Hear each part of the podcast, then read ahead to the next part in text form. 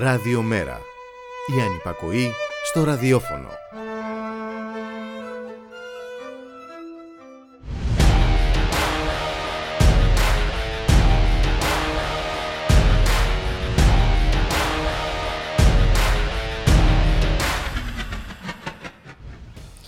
Το αδιανόητο είναι πλέον η κανονικότητά μας. Με τόσα κρούσματα καθημερινά και η διάγνωση της νόσου, όχι μόνο δεν είναι δωρεάν, αλλά η τιμή της καθορίζεται από τους ιδιώτες των διαγνωστικών κέντρων. Ό,τι θέλει το κεφάλαιο.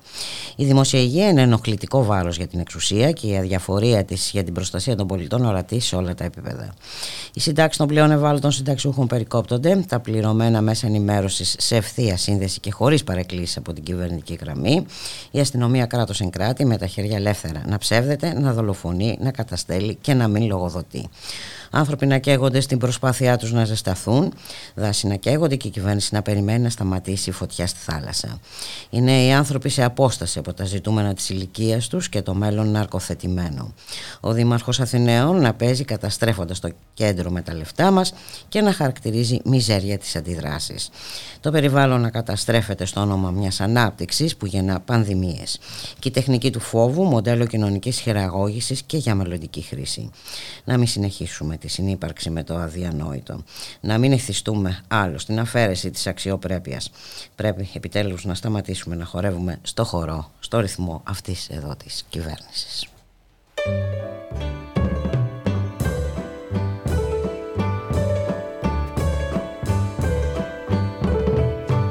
Στο καφενείο η Ελλάς, ο Σαρντιβάγκος πουλά τα νούμερα φτηνά. Δραχμή τα ακροβατικά οι αλυσίδες δωρεάν. Το πίδημα θανάτου δυο δραχμές. Το πίδημα θανάτου δυο δραχμές χωρίς κοινιά περάστε κόσμε περάστε κόσμε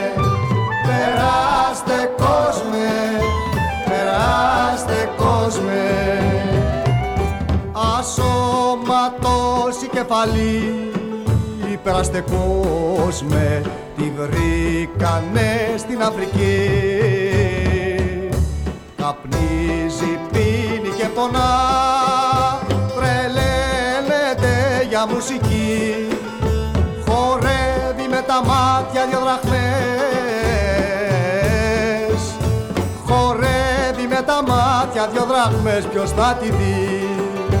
Περάστε κόσμε περάστε κόσμε περάστε κόσμε περάστε κόσμε. Στο καφενείο η Ελλάς η θεατρίνη άσε τη λίνη και κεριά παίζουν στα παιδιά με φουστανέλες δανεικές και δάκρυ πληρωμένο δυο αυγά. Και δάκρυ πληρωμένο δυο αυγά και τρεις δραχμές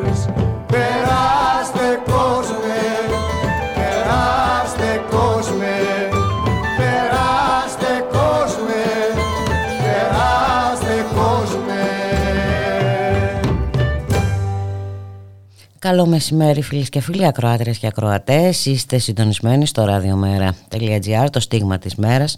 Στον ήχο Γιώργος Νομικός, στην παραγωγή Γιάννα Θανασίου. Στο μικρόφωνο η Μπουλίκα Μιχαλοπούλου. Σήμερα είναι Τετάρτη, 5 Ιανουαρίου. Καλωσορίζουμε τον Μιχάλη Κρυθαρίδη, εκπρόσωπο τύπου του Μέρα 25. Μιχάλη, καλώς μεσημέρι. Καλό μεσημέρι Μπούλικα, καλό μεσημέρι και στις ακροάτρες και τους ακροατές μας και, και σήμερα. Σαν να παίζουμε στο τροχό της τύχης. Γυρνάμε και ό,τι κάτσει. και ό,τι κάτσει. Και τι έκατε σήμερα. Ξέρω εγώ. Μια από τα ίδια. ε, εντάξει, είχαμε τις, ε, τις ανακοινώσεις χθες έτσι, για, το, για το άνοιγμα των σχολείων.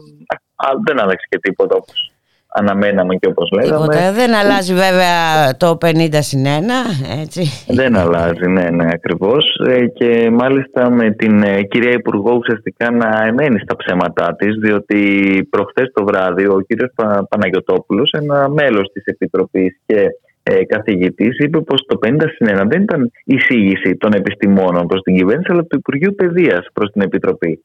Χθες η κυρία Κεραμέως ε, επέμεινε πως τα όσα και πάλι επικυρώνουν είναι εισηγήσεις των, ε, των ειδικών και των επιστημών αν και βέβαια αν θυμάσαι καλά και εσύ τα είχαμε ακούσει πολύ πριν συνεδριάσει κεφάλι χθε η Επιτροπή ε, των ειδικών ε, και καταλήξαμε απλώς το μόνο που αλλάζει ουσιαστικά είναι ένα επιπλέον self-test ε; Αυτό με την τεράστια αυτή γενοδορία και πάλι της κυβέρνησης του κ. Μητσοτάκη ένα ολόκληρο επιπλέον self-test για την πρώτη μόνο εβδομάδα κιόλας, έτσι όχι γενικά, όχι τρία self-test κάθε εβδομάδα. Ένα απλά επιπλέον self-test για την πρώτη εβδομάδα.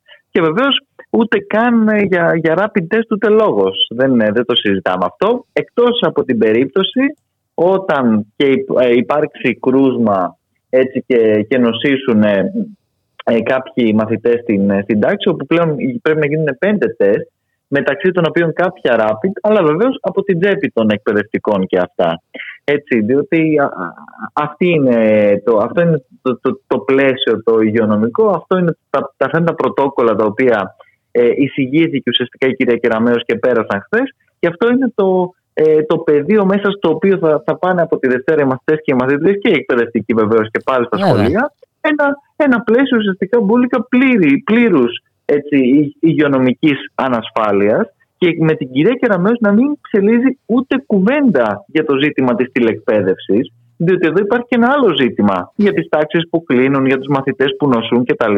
Έχει αυτή τη στιγμή η χώρα πλατφόρμα τηλεκπαίδευσης μετά ουσιαστικά την, ε, τα, τα όσα διαπίστωσε η Αρχή Προστασίας Δεδομένων Προσωπικού Χαρακτήρα για τη ΣΥΣΚΟ και αυτα τα οποία είχε κάνει το Υπουργείο Παιδείας στο προηγούμενο διάστημα. Γιατί και εδώ έτσι, είναι εξαιρετικά θολό όλο αυτό το, το οποίο βλέπουμε και φαίνεται πως πραγματικά ε, α, ε, αποδεικνύεται καθημερινά ότι η κυβέρνηση αποτυγχάνει σε όλα τα επίπεδα και αποτυγχάνει βεβαίως με δική της συνειδητή επιλογή διότι πάντα ε, παράλληλα έτσι ε, εξυπηρετούνται τα διάφορα και τα κάθε λογής ε, συμφέροντα μπουλικά. Όπως ε, προκειμένου και μιας και μιλάμε για συμφέροντα να πούμε για τα ιδιωτικά διαγνωστικά κέντρα. Αυτά είναι τελικά που καθορίζουν.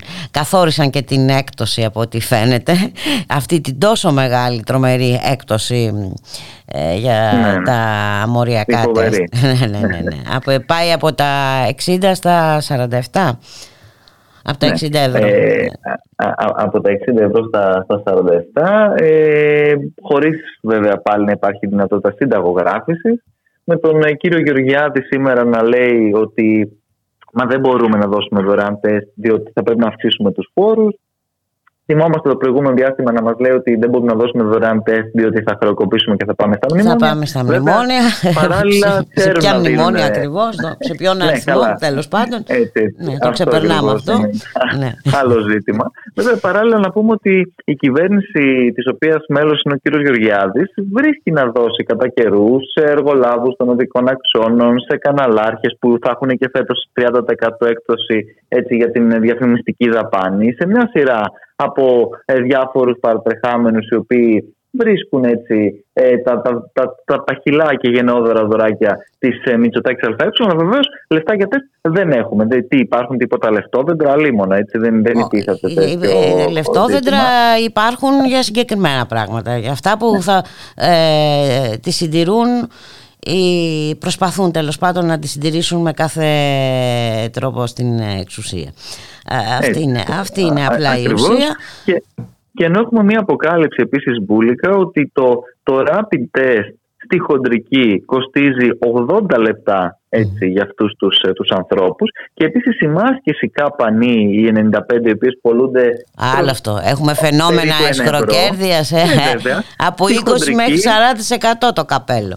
Και, και, και, παραπάνω θα σου πω εγώ διότι στη χοντρική πολλούνται 8 ε, λεπτά του, του ευρώ και μετά ο, ο καταναλωτής θα πληρώνει ε, ένα ευρώ περίπου, έτσι, 80-90 λεπτά. Ε. Τώρα, ε, βέβαια. Ε, άρα εδώ πραγματικά έχουμε πάρα πολλά ε, ζητήματα και ζητήματα ακριβώς και εσχροκέρδεια, τα οποία βεβαίως όπως συζητάγαμε και στις προηγούμενες μέρες, έρχονται και μέσα σε όλο αυτό το κύμα της ακρίβειας και σε όλη αυτή την κατάσταση την οποία βιώνουν ούτως ή άλλως οι πολίτες. Αλλά η κυβέρνηση απλώς σηκώνει τα χέρια ψηλά, είτε μας λέει ότι δεν μπορεί να κάνει θαύματα, είτε μας λέει ότι όλα αυτά είναι φαινόμενα που έρχονται από το εξωτερικό, είτε στην, ε, ε, στην ακόμα πιο εξωφρενική διάσταση και κατάσταση μας περιγράφει μια, μια ε, πραγματικότητα η οποία σε 1,5 μήνα θα είναι όλα τελείως διαφορετικά. Θα έρθουν οι επενδύσεις, θα έρθει ο τουρισμός, ε, θα φύγει η πανδημία ως εκδιαμαγεία και όλα τα, τα υπόλοιπα τα οποία πραγματικά ακούμε και ε, απορούμε πως δεν ερυθριούν ουσιαστικά αυτοί οι οποίοι τα λένε, αλλά βεβαίως είναι συνηθισμένοι σε όλη αυτή την ε, παράλληλη έτσι, διάσταση και την παρουσίαση αυτής της ε, πραγματικότητας και έχουν βεβαίως και πάντα και τη βοήθεια την επικουρική, την συνδρομή αυτή των, των μέσων μαζικής εξαπάτησης Μπούλικα. Το θέμα είναι ότι σωρεύονται ε, αδιέξοδα. Ε, η κατάσταση χειροτερεύει μέρα με την ημέρα Μιχάλη Κρυθαρίδη και εδώ πρέπει ε, να δοθεί μια απάντηση η οποία βέβαια απάντηση δεν μπορεί παρά να είναι πολιτική. Ε, ε, ναι, ε, και, και, μια απάντηση συνολική, μια απάντηση που θέλει, χρειάζεται, χρειάζεται και κλιμάκωση, χρειάζεται οργάνωση, έτσι χρειάζεται ε, εντατικοποίηση όλης αυτής της ε, ε, τις προσπάθειες εντάξει, βλέπουμε και από την άλλη και, και φαινόμενα ας πούμε αντιπολίτευση σαν αυτό το, τη, τη, τη χθεσινή ανάρτηση του, του κυρίου Τσίπρα με τον Ντόν Λουκάπλες και ε, βρήκαμε τώρα το, το εργαλείο να, να πολεμήσουμε πραγματικά όλη αυτή την, την κατάσταση. Έτσι. Ε, εντάξει, είναι πάρα πολλά όντως ε, τα μέτωπα, είναι πάρα πολλά τα, τα ζητήματα. Η, η, η πανδημία και η ακρίβεια ίσως τα βασικότερα αυτή τη στιγμή τα οποία έχουμε να αντιμετωπίσουμε κάθε μέρα με, με, με πολλές προεκτάσεις. Έτσι. Δηλαδή και το ζήτημα των υγειονομικών που καθημερινά έτσι βλέπουμε και νέα νοσοκομεία με, με πάρα πολλούς γιατρούς και νοσηλευτές να βγαίνουν εκτός της ε, μάχης αυτής ακριβώς επειδή και οι ίδιοι ε, νοσούν, με τα ιδιωτικά ε, κέντρα να παραμένουν εκτός της όποιας προσπάθειας. Πάλι χθες ο κύριος Πλεύρης ψέλιζε ότι θα ενταθούν, θα γίνει αυτή η συνεργασία η περιβόητη την οποία ακούμε τόσο καιρό, αλλά βλέπουμε δημόσια νοσοκομεία να καταραίουν και ιδιωτικά στο απειρόβλητο. Έτσι. Γιατί αυτή είναι δυστυχώς και πάλι εκεί η κατάσταση και η πραγματικότητα και βεβαίως δεν υπάρχουν μέσα προστασίας για κανέναν. Δεν υπάρχουν για γιατρούς και νοσηλευτές, δεν υπάρχουν ακόμα και για τους μαθητές και τους εκπαιδευτικούς που θα πάνε αύριο μεθαύριο. Δεν, δεν, δεν έπρεπε χθες η, η κυρία Κεραμέο και ο κύριος Πλεύρης να ανακοινώσουν ότι θα δοθούν μάσκες υψηλής προστασίας και όχι βεβαίως αυτά τα αερόστατα που είχαν λάβει, αν θυμάσαι καλά κάποτε, ναι, ναι. οι, οι, οι μαθητές και οι εκπαιδευτικοί μάσκες υψηλής προστασίας, αυτές τις κάπανοι που συστήνουν για παντού, δεν θα έπρεπε να ανακοινωθούν και θα δίνονται ε, στους ε, μαθητές και στους εκπαιδευτικούς τακτικά για να μπορούν να πηγαίνουν με ασφάλεια πραγματικά στα σχολεία. Σε σχολεία και σε τάξεις τα οποία στίβαξε κιόλας η κυβέρνηση τους μαθητές. Ε, αυτό, είναι, αυτό δεν είναι το, το, το, βασικό θέμα. Δεν είναι ότι ανοίγουν τα, τα σχολεία, ότι ανοίγουν χωρίς ασφάλεια. Αυτό είναι το, ναι, ναι. το βασικό. Ξανά. Ε, ξανά, ξανά. Ναι, ναι. Βέβαια, μα κανείς δεν, ε, δεν επιθυμεί και σε καμία περίπτωση δεν θέλει το να μην είναι ανοιχτά τα σχολεία. Έτσι είναι ένας ε, χώρος όπως και τα πανεπιστήμια στον οποίο θα έπρεπε να, να είναι πραγματικά και οι μαθητές και οι μαθήτρε και οι φοιτητές και οι φοιτήτρε και οι εκπαιδευτικοί, όλοι οι άνθρωποι που συμμετέχουν στην μαθησιακή και εκπαιδευτική διαδικασία. Αλλά αυτός ο χώρος θα πρέπει να εγγυάται μια ασφάλεια πραγματικά σε αυτούς τους συμμετέχοντες και τις συμμετέχουσες και δεν μπορεί απλώς να, να, να βγαίνουν τέτοια πρωτόκολλα, τα οποία είναι αντιεπιστημονικά, σύμφωνα με τους ίδιους τους επιστήμονες που βγαίνουν και καθημερινά καταγγέλνουν ουσιαστικά και αυτό το 50 συν 1 το περιβόητο και όλα τα υπόλοιπα τα οποία έχουν γίνει. Εδώ μιλάμε για μια χώρα όπου μέσα στην πανδημία η κυβέρνηση πήγε και συγχώνευσε, αντί να αραιώσει τους ε, μαθητές ανατάξει, πήγε και συγχώνευσε τμήματα σε διάφορες περιοχές και, και σχολεία, στηβάζοντας ουσιαστικά ακόμα περισσότερους μαθητές μέσα σε αυτές τις τάξεις, Μπούλικα. Το θέμα είναι ότι η κυβέρνηση έχει αποδείξει ότι δεν θέλει, δεν μπορεί ε, σε καμία περίπτωση να εγγυηθεί όχι μόνο την ασφάλεια αλλά και πάρα πολλά άλλα πράγματα έτσι, για τους πολίτες αυτής της ε, χώρας. Ε, νομίζω ότι δεν, δεν υπάρχουν πια δικαιολογίες για, για την πολιτική της. Καμία δικαιολογία και δεν μπορούμε να περιμένουμε και τίποτα θετικότερο στο μέλλον. Ναι, δυστυχώς ε, νομίζω ότι αυτό έτσι αποδεικνύεται καθημερινά, αποδεικνύεται σε, ε, με κάθε ευκαιρία ε, που, που τις δίνεται και, και σήμερα υποτίθεται πως ε, και πάλι συνεδριάζουν στο Μέγαρο Μαξίμου με τον κύριο Τσιόδρα. Δεν ξέρω μήπως σήμερα τυχόν μελετήσει ο Πρωθυπουργός και τη μελέτη αυτή την περιβόητη ε, για την ε, κατάσταση εν πάση περιπτώσει και για το ε, πού πάμε, διότι αύριο δεν πρέπει να ξεχνάμε επίσης ότι έχουμε τα, τα φώτα, τα θεοφάνεια, όπου ναι, ξέρουμε πολύ καλά τι θα επικρατήσει και πάλι δυστυχώς και στις εκκλησίες, στις εκκλησίες στις οποίες δεν γίνεται κανένας απολύτως έλεγχος. Έτσι. Και μετά βεβαίως και πάρα πολλοί άνθρωποι θα, θα, θα, θα πάνε εν και για το, για το έθιμο με την παράδοση με το Σταυρό, όπου και εκεί, εντάξει, βέβαια, σε εξωτερικό χώρο εκεί προφανώς, αλλά και πάλι θα μιλάμε έτσι για, για εικόνες ε, αρκετά μεγάλου φαντάζομαι συνοστισμού, που με αυτή την, ε, τη μετάδοση τώρα που υπάρχει και με το δίκτυο θετικότητας και ούτω καθεξής, καταλαβαίνουμε πολύ καλά τι σημαίνει ε, όλο αυτό. Αλλά δυστυχώς πέραν όλων των άλλων, η κυβέρνηση έχει αποδείξει πάρα πολλές φορές ότι έχει και προνομιακά ακροατήρια, έτσι, διαφορετικά μέτρα και σταθμά ανάλογα με το πόσο κοντά ε, στους ψηφοθυρικούς της στόχους είναι η κάθε ε, κοινωνική ομάδα. Αλλάζουν βέβαια και όλα σε αυτά κατά καιρούς. Άλλοτε επιτίθεται στην νεολαία, άλλοτε επιτίθεται αλλού. Η εστίαση επίσης είναι στο διαρκές της στόχαστρο και ιδιαίτερα η μικρομεσαία έτσι, επιχειρηματικότητα. Αλλά πραγματικά ε, υπάρχουν πάρα πολλά έτσι, ζητήματα τα οποία δεν μπορούν βεβαίως ε, να λυθούν με αυτούς τους τρόπους και με αυτούς τους όρους, Μπούλικα. Έτσι είναι, Μιχάλη, να κάνουμε ένα μουσικό διάλειμμα. Βέβαια, βέβαια.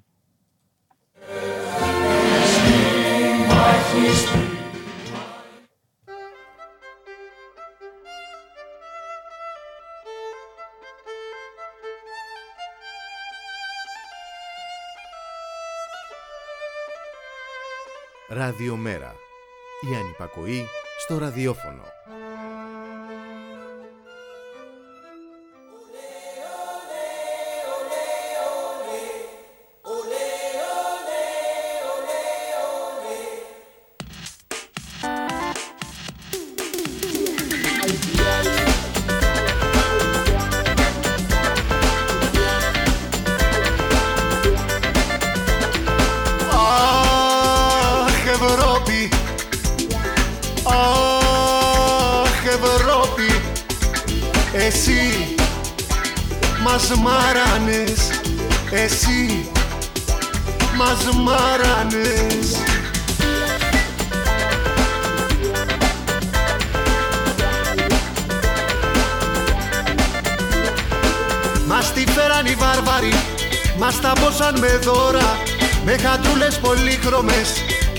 Και κουτιά κοκακόλα.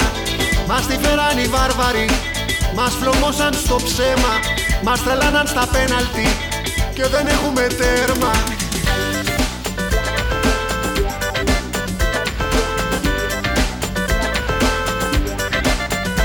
Και δεν μπορώ, δεν μπορώ, δεν μπορώ να τη βρω Με κομπιούτερ και με κουμπάκια. New Wave Jazz Rock, Extract στο κέντρο Με τσατζίκι και με σουβλάκια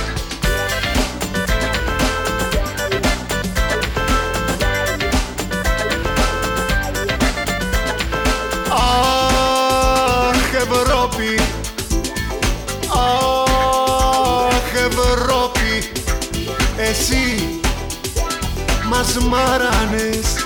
Εσύ μας μάρανες.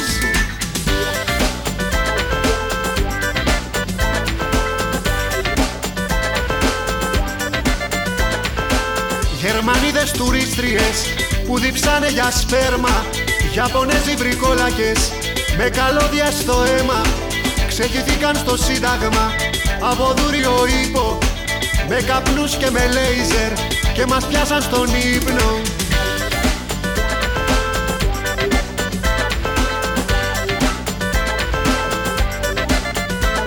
δεν μπορώ, δεν μπορώ, δεν μπορώ να τη βρω. Με κομπιούτερ και με κουμπάκια. New Wave Jazz Rock σε extract στο κέντρο. Με τσατζίκι και με σουβλάκια. Ε, Δεν μπορώ, δεν μπορώ, δεν μπορώ να τη βρω. Με κομπιούτερ και με κουμπάκια. New Wave Jazz Rock σε extract στο κέντρο. Με τσατζίκι και με σουβλάκια. Και δεν μπορώ, δεν μπορώ, δεν μπορώ να τη βρω. Με κομπιούτερ και με κουμπάκια. New Wave Jazz Rock σε extract στο κέντρο. Με τσατζίκι και με σουβλάκια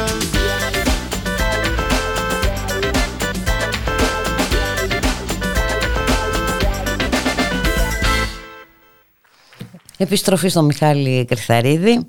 Λοιπόν, μέσα σε όλα αυτά έχουμε και τις ε, προτροπές των επιστημόνων τέλος πάντων εντός ή εκτός εισαγωγικών για περισσότερα μέτρα κατά των ανεμβολίαστων Μιχάλη Κυρθαρίδη να φέρουμε στον ε, καθηγητή πνευμονολογίας ε, Θεόδωρο Βασιλακόπουλο, ο οποίος εν ολίγης, ε, προτείνει ε, αντί να επιβάλλεται πρόστιμο για τους ανεβολίες τους, στους ανεβολίες τους άνω των 60 ετών να περικόπτονται να, από να έχουμε περικοπές συντάξεων. Να περικόπτεται αυτό το ποσό ναι. από τις συντάξεις. Ναι. Ε, εντάξει, γενικά ξέρεις, ο, ο αυταρχισμός ε, της κυβέρνησης είναι φάνταστος, αλλά φαίνεται πως πολλοί προστρέχουν κιόλας έτσι να τον συνδράμουν και να τον βοηθήσουν με κάθε ε, ε, ε, ευκαιρία και κάθε τρόπο.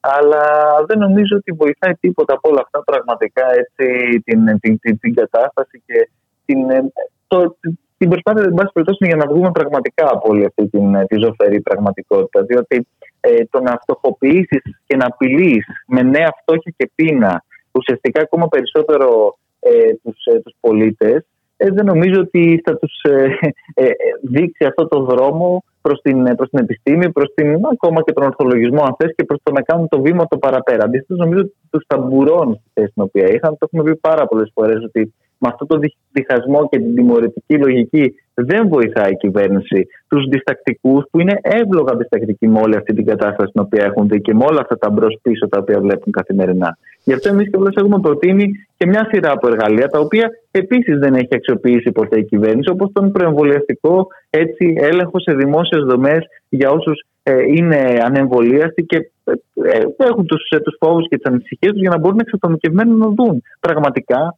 εάν έτσι το, το εμβόλιο μπορεί να τους επηρεάσει στην, στην υγεία τους και με ποιο τρόπο ε, και ούτω καθεξής. Αλλά εδώ το μόνο το οποίο βλέπουμε διαρκώς είναι κατασταλτικά μέτρα, είναι όλη αυτή η γνωστή τιμωρία, η απειλή και ε, η προσπάθεια της πυθού, αλλά η προσπάθεια της επιβολής ουσιαστικά πολύ συγκεκριμένων λογικών έτσι, και, και πολιτικών, στην, στην οποία φαίνονται δυστυχώ αρκετοί ε, από τους ε, ειδικούς, οι οποίοι επίσης έχουν γίνει και καθημερινοί, εν πάση περιπτώσει, παραβρισκόμενοι στα τηλεπαράθυρα και όχι μόνο, ε, κουνούν και αυτοί προς αυτή την κατεύθυνση ε, το δάχτυλο. Αλλά στην πραγματικότητα ξαναλέω ότι δεν βοηθάει κάτι τέτοιο και έχει δείξει κιόλας και η πράξη, διότι αυτή τη στιγμή δεν πρέπει να ξεχνάμε ότι έχουμε σε λίγες μέρες και την εφαρμογή του περιβόητου εκατοστάρικου, Αυτού του, ε, του, του, του, του, νέου μέτρου ουσιαστικά απέναντι ε, στους ε, άνω των 60, το οποίο δεν έχουμε δει, ε, σύμφωνα με τα ε, επίσημα έτσι, εμβολιαστικά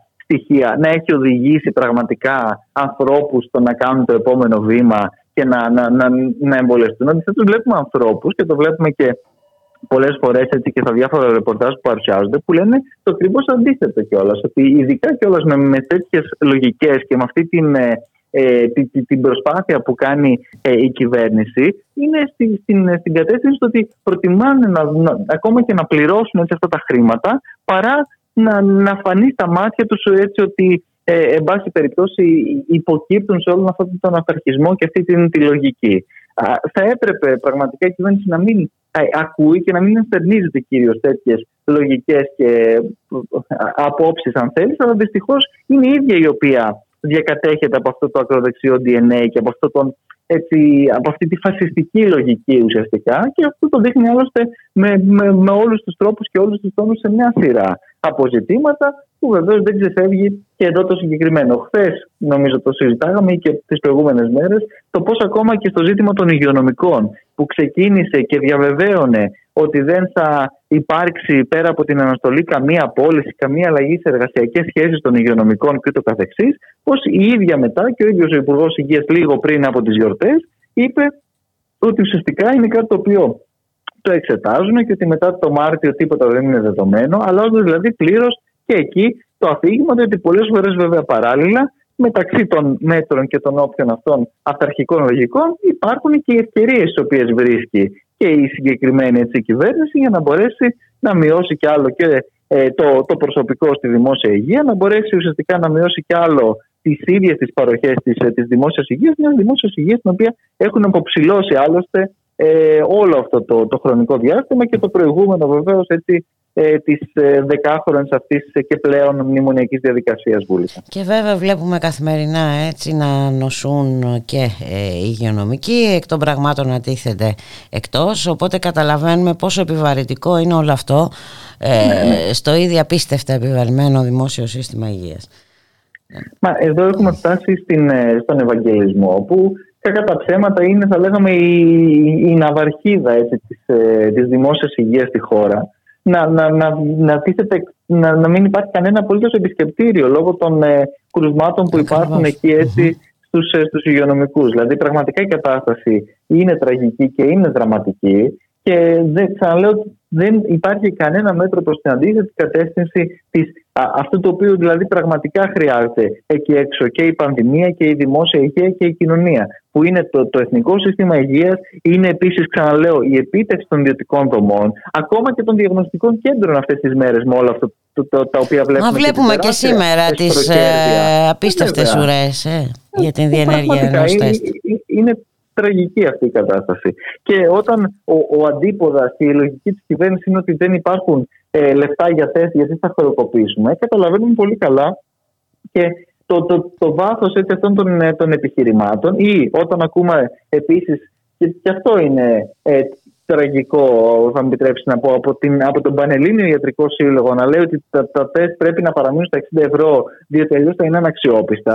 ε, με συγχωρείς πολύ, αλλά δηλαδή σε όλη την υπόλοιπη Ευρωπαϊκή Ένωση, όπου τα τεστ είναι και δωρεάν ακόμα και τα PCR, έτσι. Ε, είναι αναξιόπιστα εκεί τα, τα, τα, τα, τα, τα μοριακά Έλα, που γίνονται. Δεν θα, δεν θα απαντήσουμε και λογικά τώρα στο, στο παράλογο, δηλαδή που κάνει μπαμ δηλαδή. Ε, δηλαδή να απαντάς τώρα λογικά ναι. στην παράνοια, ε, εντάξει και στα ναι. κάτι... Ε, ε Δηλαδή σε έχουν βάλει σε αυτή τη διαδικασία, έτσι. Δεν, δεν υπάρχει λόγος. Δεν, δεν, δεν μπορείς να απαντήσεις τώρα. Ακόμα μπουλικα. Σε αυτό το εξωφρενικό αφήγημα. Το εξωφρενικό και το παράλογο. Ασχέτως του ποιος είναι το, το κόστος του, του τεστ, το να, το, να συνταγογραφείτε το PCR, ας πούμε, τεστ για τους πολίτες, είναι κάτι που, που, που, μπορεί να καλύψει ο ΕΟΠΗ έτσι, και, και, και, και, η ασφαλιστική κάλυψη των, ε, των ε, πολιτών. Πέρα δηλαδή από το δημόσιο δίκτυο που εμείς λέμε από την πρώτη στιγμή και πραγματικά έχει μαλλιάσει η γλώσσα μας για, για, για, τα μαζικά τακτικά δωρεάν τεστ σε όλους επίσης, ε, εμβολιασμένους και ανεμβολίες τους. Και εκεί κάτι το οποίο πέρασε, αν θέλεις, και λίγο στα ψηλά είναι ότι χθες η Υπουργός Παιδείας και ο κύριος Πλεύρης ε, ουσιαστικά έκαναν πίσω σε κάτι το οποίο επίσης είναι εγκληματικό και παράλογο και το οποίο κάνουν όλο αυτό το διάστημα. Γιατί είπαν ότι πλέον τα self-test για τα σχολεία θα γίνονται σε όλους και εμβολιασμένους και μη. Έτσι. Και προφανώς θα πρέπει να τεστάρονται όλοι, διότι ξέρουμε πολύ καλά ότι και οι εμβολιασμένοι ε, μεταδίδουν ε, κανονικά έτσι τον ιό και διασπείρουν. Αλλά μέχρι πρώτη η κυβέρνηση είχε την εγκληματική άποψη και παντελώς αντιεπιστημονική λογική, λέγοντας τους ε, εμβολιασμένους να μην τεστάρονται. Κάτι που, που είναι εξαιρετικά επικίνδυνο και αυτό για τη δημόσια υγεία. Και βέβαια να μην λέμε τα ίδια και τα ίδια γιατί τι μπορούμε να κάνουμε όμως αφού γίνονται τα ίδια και τα ίδια. Ναι, ε, για, τι να πούμε, για τους χώρους δουλειάς, για τα ε, μέσα μεταφοράς, τι, τι, τι, η κατάσταση παραμένει ε, όσο έχει. Τίποτα ουσιαστικό δεν αλλάζει. Και πραγματικά δεν ξέρω πού προσβλέπει η κυβέρνηση πλέον, δηλαδή δεν μπορώ να καταλάβω. Ναι, είναι, προσβλέπει ενδεχομένως και σε αυτό το οποίο συζητιέται αυτές τις μέρες την ανοσία της αγέλη μέσα από την όσωση του, του πληθυσμού. Έτσι. Δηλαδή πλέον ε, όλος αυτός ο παραλογισμός και όλη αυτή η τακτική που ακολουθείται δεν, δεν μπορεί να εξηγηθεί με όρους αντιμετώπισης πραγματικά έτσι της θέσης Ναι, αλλά εδώ Μιχάλη ακούμε για νέα μετάλλαξη που έρχεται από το Καμερούν. Ναι. Ε, φυσικά οι κρούσματα υπάρχουν και της μετάλλαξης ε, Δέλτα που ε, ναι. υποτίθεται ότι είναι πιο σοβαρή τέλος πάντων από την ε, Όμικρον. Ε, δηλαδή είναι μια κατάσταση ε, τόσο συγκεχημένων πληροφοριών. Ναι, ναι και φοβικών ε, συνάμα. Ε. Είναι και το ζήτημα που ε, επίσης δυστυχώς λέμε και ξαναλέμε και, και, και εκεί ότι όσο δεν υπάρχει πραγματικά ε, αλλαγή στάσης στη, στην παγκόσμια έτσι, ηγεσία, στην ευρωπαϊκή ηγεσία, σε, σε αυτούς οι οποίοι θα έπρεπε να πιέσουν και να οδηγηθούν σε μια λογική του να εμβολιαστεί το σύνολο του πληθυσμού, όχι της της ε, Ευρώπης μόνο και της Δύσης. Διότι να, τι, τι μας είπες πιο πριν για την γαλλική μετάλλαξη που είδαμε χθες, η οποία έρθει πάλι από το Καμερούν. Έτσι. Δηλαδή, αυτό που δεν καταλαβαίνουν αυτοί οι οποίοι εμένουν στην κερδοσκοπία και στην ιδιωτικομανία έτσι ορισμένων, είναι ότι θα συνεχίζει αυτή η κατάσταση όσο πραγματικά δεν γίνονται βήματα παραπέρα για να μπορέσει να φτάσει το εμβόλιο σε όλους. Και αυτό δεν μπορεί να το κάνει φυσικά μόνη της η Κούβα ή διάφοροι άλλοι οι οποίοι έχουν επιδείξει μια τέτοια εμβολιαστική αλληλεγγύη, ας πούμε όσο οι μεγάλες φαρμακευτικές εταιρείες και οι, οι χώρες ουσιαστικά της Δύσης επιμένουν σε έναν ε, ε, εμβολιαστικό εθνικισμό ουσιαστικά και σε μια τεράστια ταξικότητα ακόμα και στο συγκεκριμένο ζήτημα. Έτσι ακριβώς είναι Μιχάλη.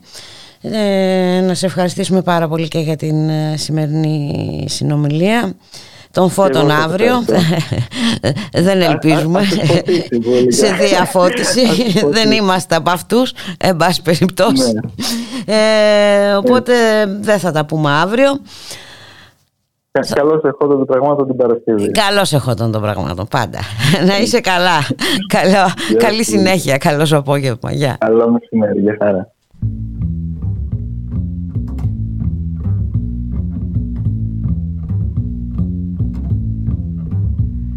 Μυστήριο κατάντησες για μένα Και τα έχω αγαπούλα μου χαμένα. Και το σφιγμό σου να βρω δεν μπορώ Γι' αυτό με τυραννάς τόσο καιρό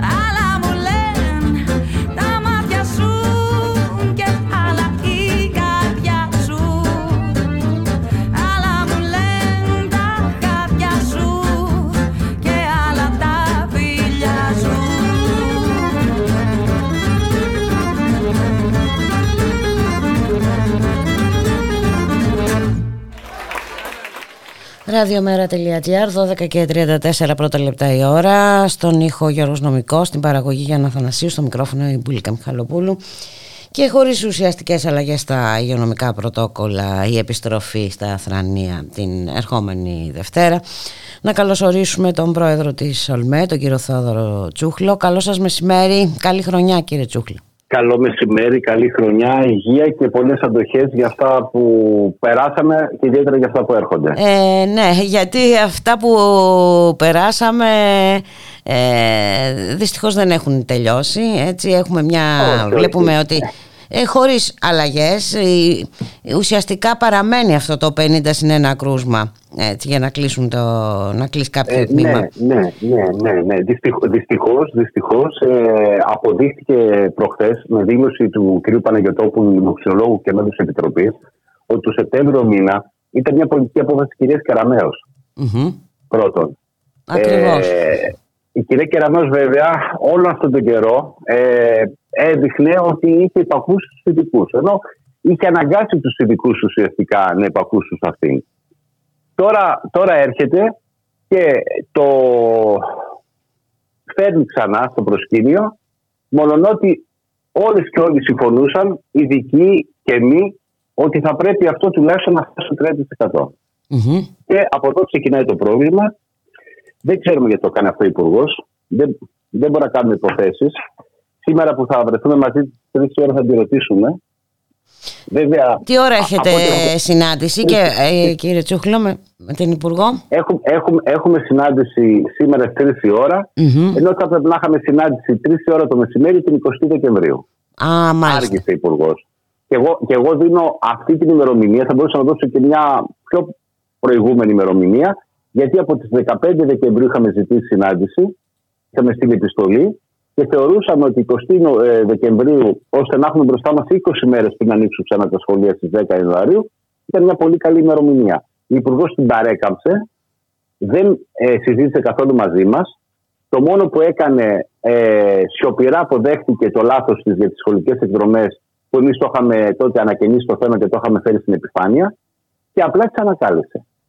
Και πάλι τότε, και πάλι τότε δεν μας είχε καλέσει την, ε, για να συζητήσει μαζί με τις σχολικέ εκδρομές. Με αποτέλεσμα κρούσματα, αναβο, αναβολές εκδρομών, ε, επιστροφές ε, των παιδιών και των εκπαιδευτικών ε, μέσα σε δύο μέρες αντί για τέσσερις και για πέντε. Και, και τελικά το Υπουργείο Παιδείας πάλι μέσα σε μια λογική αφωνίας ε, ε, είδε το λάθος του και το έκανε. Όπως το, το θέμα δεν είναι αυτό όμως εκ των υστέρων. Ναι, ε, το κάνει αυτό. Ε, ναι, ναι, ε, δεν πρέπει όμως να το κάνει γιατί και εσείς ε, συμμετέχετε στην εκπαιδευτική ναι, διαδικασία.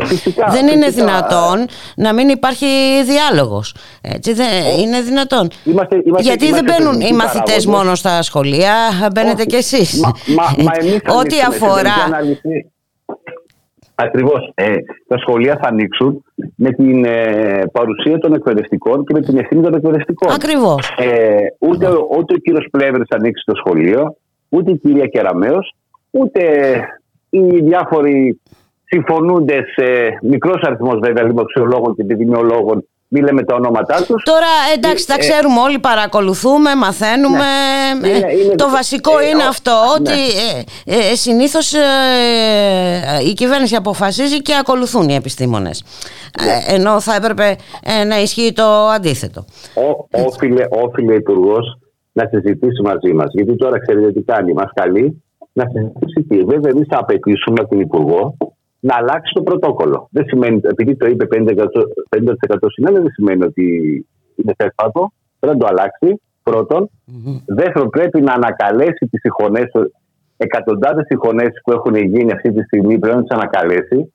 Εδώ λέγαμε για αραιός τμήματων και εκείνη προχώρησε στις συγχωνεύσει mm-hmm. και καταλαβαίνετε τι σημαίνει ο μικρόν με 27 και 28 παιδιά. Πολύ επικίνδυνο. Θα πρέπει να προσλάβει ε, για το επόμενο εξάμεινο, δηλαδή 30 Ιουνίου, αναπληρωτές, γιατί σίγουρα δυστυχώς έχουμε κρούσματα και θα τεθούν εκτός μάχης αρκετοί συναδελφοί. Και, και φυσικά θα πρέπει να παραδεχτεί ότι η ΟΛΜΕ είχε απόλυτα δίκιο όταν από το Σεπτέμβριο έλεγε ότι και εμβολιασμένοι και ανεμβολίαστοι νοσούν και μεταδίδουν. Και, και τότε βλέπετε πολλοί χαμογελούσαν ή θεωρούσαν ότι λέμε πράγματα ανέφικτα. Αποδείχθηκε και τώρα, τώρα έρχεται αναγκαστικά και προχωράει σε τεστ, self-test, που πάλι και αυτό δεν είναι, είναι ημίμετρο. Ε, ναι, εντάξει, σε ένα επιπλέον μέτρο... κιόλας και μόνο για ναι. την πρώτη εβδομάδα. Ναι, ναι. Ε, για τι πράγμα μιλάμε. Ούτε στα Σωστά. στοιχειώδη δεν προχωράει το Υπουργείο, δηλαδή να, να ναι. εξασφαλίζει μάσκες ε, ε, στα παιδιά και τους εκπαιδευτικούς. Οι μάσκες ξεχάστηκαν, οι μάσκες ξεχάστηκαν ε, εδώ και πολύ καιρό ε, και το ζήτημα είναι ότι γενικότερα ε, δεν έχουμε αυτό που λέμε την ε, συλλειτουργία, τη συναντήληψη ε, και τη συναπόφαση στη λογική ενός στρογγυλού τραπεζιού. Εμείς θεωρούμε ότι πρέπει με την Υπουργό να είμαστε ένα στρογγυλό τραπέζι, όχι ένα τραπέζι που εκείνη θα κάθεται στη μία πλευρά ε, ως ε, ηγεμόν και εμείς θα είμαστε κάπου αλλού ως ε, υπήκοοι. Θεωρούμε ότι στην πράξη αυτό ισχύει πάντως κύριε Τσουχλό, αυτό έχει αποδειχθεί ναι, ότι ναι, γίνεται ναι, στην πράξη. δυστυχώς, δυστυχώς ε, τι να σας πω, ας μην χρησιμοποιήσουμε ιστορικούς όρους και ιστορικές εποχές, αλλά ε, συμβαίνουν πράγματα τα οποία πλήττουν, ξέρετε, και το συνδικαλισμό και γενικότερα και την έννοια. Ή την έννοια της δημοκρατίας, βασικά, κύριε Τσουχλό. Γιατί ακριβώς, ε, ακριβώς. Είναι, είναι βασικό ζητούμενο. Διό, διότι, διότι, διότι εδώ, έχουμε, ε, ε, εδώ παρακάμπτονται και ακριβώς. οι στοιχειώδεις δημοκρατικοί ε, ε, κανόνες. Μα, ε, κοιτάξτε, το σχέδιο είναι η υπερφαλάγγιση των Ομοσπονδιών. Το ξεκίνησε από πέρσι Νοέμβριο με το ότι εξεδίωξε τους αιρετούς από παντού. Με αυτόν τον εύσχυμο τρόπο των ηλεκτρονικών εκλογών, τη σύγκρουση με την Ομοσπονδία και τις παρατάξεις και το δίλημα στους αναπομείναντες ότι ή κάθεστε και είσαστε πλέον ε, υπήκοοι στο χώρο μου και βέβαια ε, φταίνει πλέον ξένος σώμα για την Ομοσπονδία ή φεύγεται.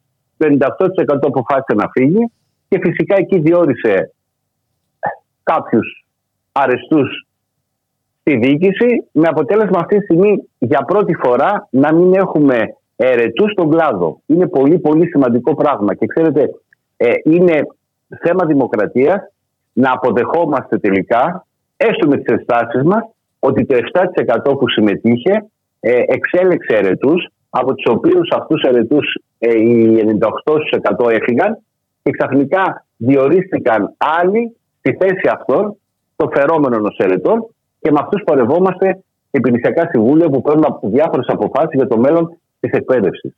Είναι, είναι μέγα θέμα δημοκρατίας, το οποίο μέσα βέβαια σε αυτή την ε, πλημμυρίδα των ε, γεγονότων, στην πανδημία, σε όλα αυτά που υφιστάμεθα ε, και αυτό πάει κάπου στην άκρη αλλά κάποια στιγμή... Και όμως, είναι, πο... και όμως είναι πολύ βεβαίως, σημαντικό, είναι πολύ ε, βασικό είναι, αυτό είναι που λέτε. Είναι πολύ σημαντικό και αυτό, αυτό θα πρέπει οι εκπαιδευτικοί να, να, να το έχουν ως προμετωπίδα τις αποφάσεις τους, τις μελλοντικές πολιτικές αποφάσεις. Αυτό θεωρούμε εμείς.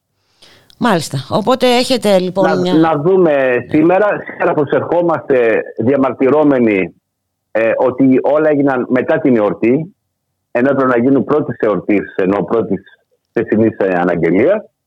Από εκεί και πέρα είπαμε, θα πούμε τις θέσεις, θα απαιτήσουμε αλλαγές στα εξαγγελόμενα τα χθεσινά, ε, με μικρή ελπίδα βέβαια, αλλά πάντα με την ελπίδα ότι έστω τη ληστά τη στιγμή ο Υπουργός θα αποδεχτεί ορισμένα τουλάχιστον από αυτά που έχουμε πει.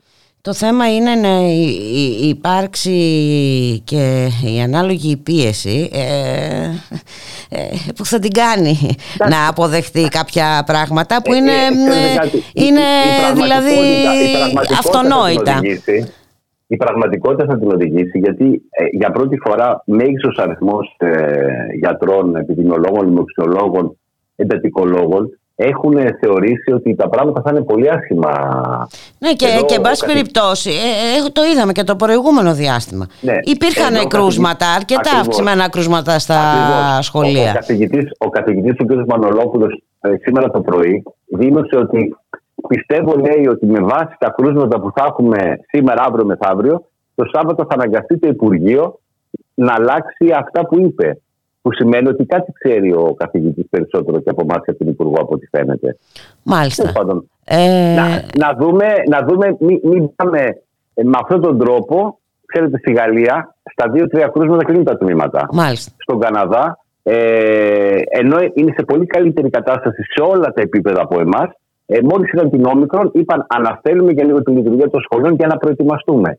Εμείς θα πηγαίνουμε ε, χαροποί και περιχαίροντες και επιχαίροντες ε, τη Δευτέρα. Ναι, ναι. Και, Θα κάνουμε ό,τι μπορούμε, αλλά ε, η ευθύνη όλων των γεγονότων είναι στις πολιτικές αποφάσεις του Υπουργείου Παιδείας, όχι σε εμάς. ε, ναι, ε, υπάρχει όμως και ένα α, όπλο ε, πίεσης ε, κύριε Τσούχλο τέλος πάντων αυτό το όπλο συνήθως είναι η απεργία δεν ξέρω τι, είναι, ε, Θα δούμε. τι, ποιες Θα- είναι θα οι δούμε, σκέψεις θέλετε. σας αλλά το θέμα Θέλει- είναι, είναι, θέλει- θέλει- είναι πάρα πολύ σοβαρό Θέλει- και θέλει πάρα μάλιστα πολύ προσοχή το ε, θέμα, ναι. ξέρετε και με αυτή την κατάσταση στην οποία βρίσκονται τα, τα δημόσια νοσοκομεία βλέπουμε τι γίνεται καθημερινά βέβαια. βλέπουμε να βγαίνουν εκτός υγειονομικοί επειδή είναι θετικοί ε, στον ιό οπότε καταλαβαίνετε ότι ε, στην ίδια επιβαρημένη κατάσταση Ναι, σωστά. ε, έστω και το ελάχιστο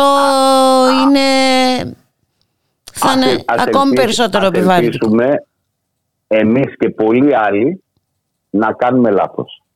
Ας το ελπίσουμε. Αυτό λέω μόνο. Ε, ε, πρέπει να παίρνουμε και τα μέτρα μας ε, όμως Σωστά, ε, γιατί σωστά, θα τα πάρουμε όλα. ε, Απλά βάσει λέω της ότι- πραγματικότητα η πραγματικότητα Ναι, ναι. ε, Εμείς- εμείς- έχει εμείς βγάλει μέτρα τα θα συμπεράσματα πάρουμε. που θα πρέπει Εμείς να τα μέτρα βγουν Θα τα πάρουμε ε, και, και πάνω κάτω με βάση της, ε, τη λογική των ε, ειδικών ξέρουμε τι θα συμβεί. Μμμ. Αλλά θα ελπίσουμε όλοι οι ειδικοί, όλοι οι επαΐοντες, οι ομοσπονδίες, όλοι εμείς να είμαστε σε λάθος κατεύθυνση γιατί αν είμαστε σε σωστή κατεύθυνση οι σκέψεις μας και αυτά που αναμένουμε ε, θα έχουμε πρόβλημα από την άλλη εβδομάδα. Ας ελπίσουμε όμως ότι, ότι, ότι, ότι κάπου τα πράγματα θα είναι καλύτερα από τα αναμενόμενα. Θα δούμε. Ε, τι να σας πω κύριε Τσούχλο Το θέμα είναι να κατανοήσει και η Θα το Υπουργός δούμε. Παιδείας Εντάξει. Ότι Η- ε, πρώτον Σωστό, δεν μπορεί να σωστό. λειτουργεί ε, αυτόνομα Δηλαδή αποφασίζοντας ε, Ακριβώς. η ίδια α, αποκλειστικά ε, Γιατί σε, αυ- είπαμε σε αυτή τη διαδικασία είναι τα παιδιά Είναι εκπαιδευτικοί Έχει- έχετε είναι, απόλυτα ε, δίκιο. είναι η οικογένεια ε, έτσι, Ακριβώς, ακριβώς. Στην οποία θα επιστρέψουν αυτά τα Σωστά, σωστά. παιδιά Θα το, θα το δούμε, θα το δούμε. Αναμένουμε και βλέπουμε. να είσαστε Λοιπόν, καλά. να είστε κα- να είστε Ε, καλή επιτυχία στην ε, Ευχαριστούμε, συνάντηση που θα ευχαριστούμε. έχετε με την Υπουργό και ε, όπως είπατε και εσείς να ε, ευχηθούμε ότι κάποιες από τις προτάσεις σας τουλάχιστον θα γίνουν ε, αποδεκτές. Ακριβώς. Να είσαστε καλά. Αυτό, αυτό, αυτό, αυτό είναι το καλύτερο. Πέρα του λάθους ή του σωστού, αυτό είναι το καλύτερο. Ε, Έχετε ναι. δίκιο. Λοιπόν, Γιατί το λάθος σωστά. και το σωστό νομίζω το βλέπουμε Ακριβώς. καθημερινά. Ε, Είναι, έχει- είναι, είναι, είναι κάτι επικίνδυνο. Σωστά. Έτσι ακριβώς. Είναι Λοιπόν. επικίνδυνο με τα δεδομένα, έτσι, με τα Ακριβώς, σημερινά δεδομένα, ακριβώς, με τα ακριβώς. τόσες χιλιάδες κρούσματα κτλ. Σωστά. κτλ. Και, και με την Λοιπόν. επιβάρηση βέβαια του δημόσιου συστήματος Ακριβώς, υγείας. ακριβώς. Να είσαστε Λοιπόν, καλά. να είστε Ευχαριστώ καλά. πάρα πολύ Σας για τη ευχαριστώ. συνομιλία. Να είστε Γεια καλά. σας, Γεια γεια σας. χαρά.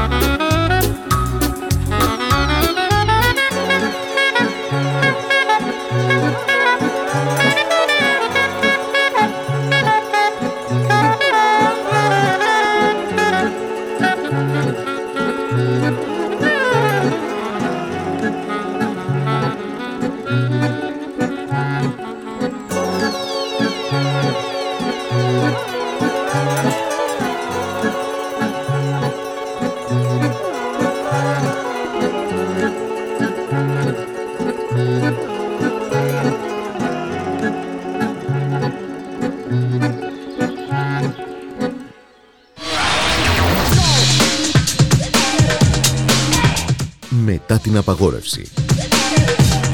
Επιστρέφουμε δίχως απαγορεύσεις και υπαγορεύσεις.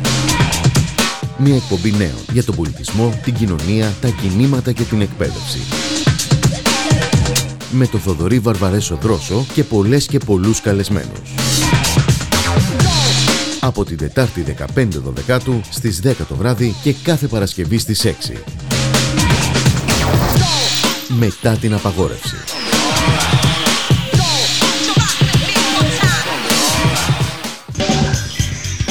Μεταβάσεις Η εκπομπή κίνησης ιδεών του Κέντρου Μετακαπιταλιστικού Πολιτισμού.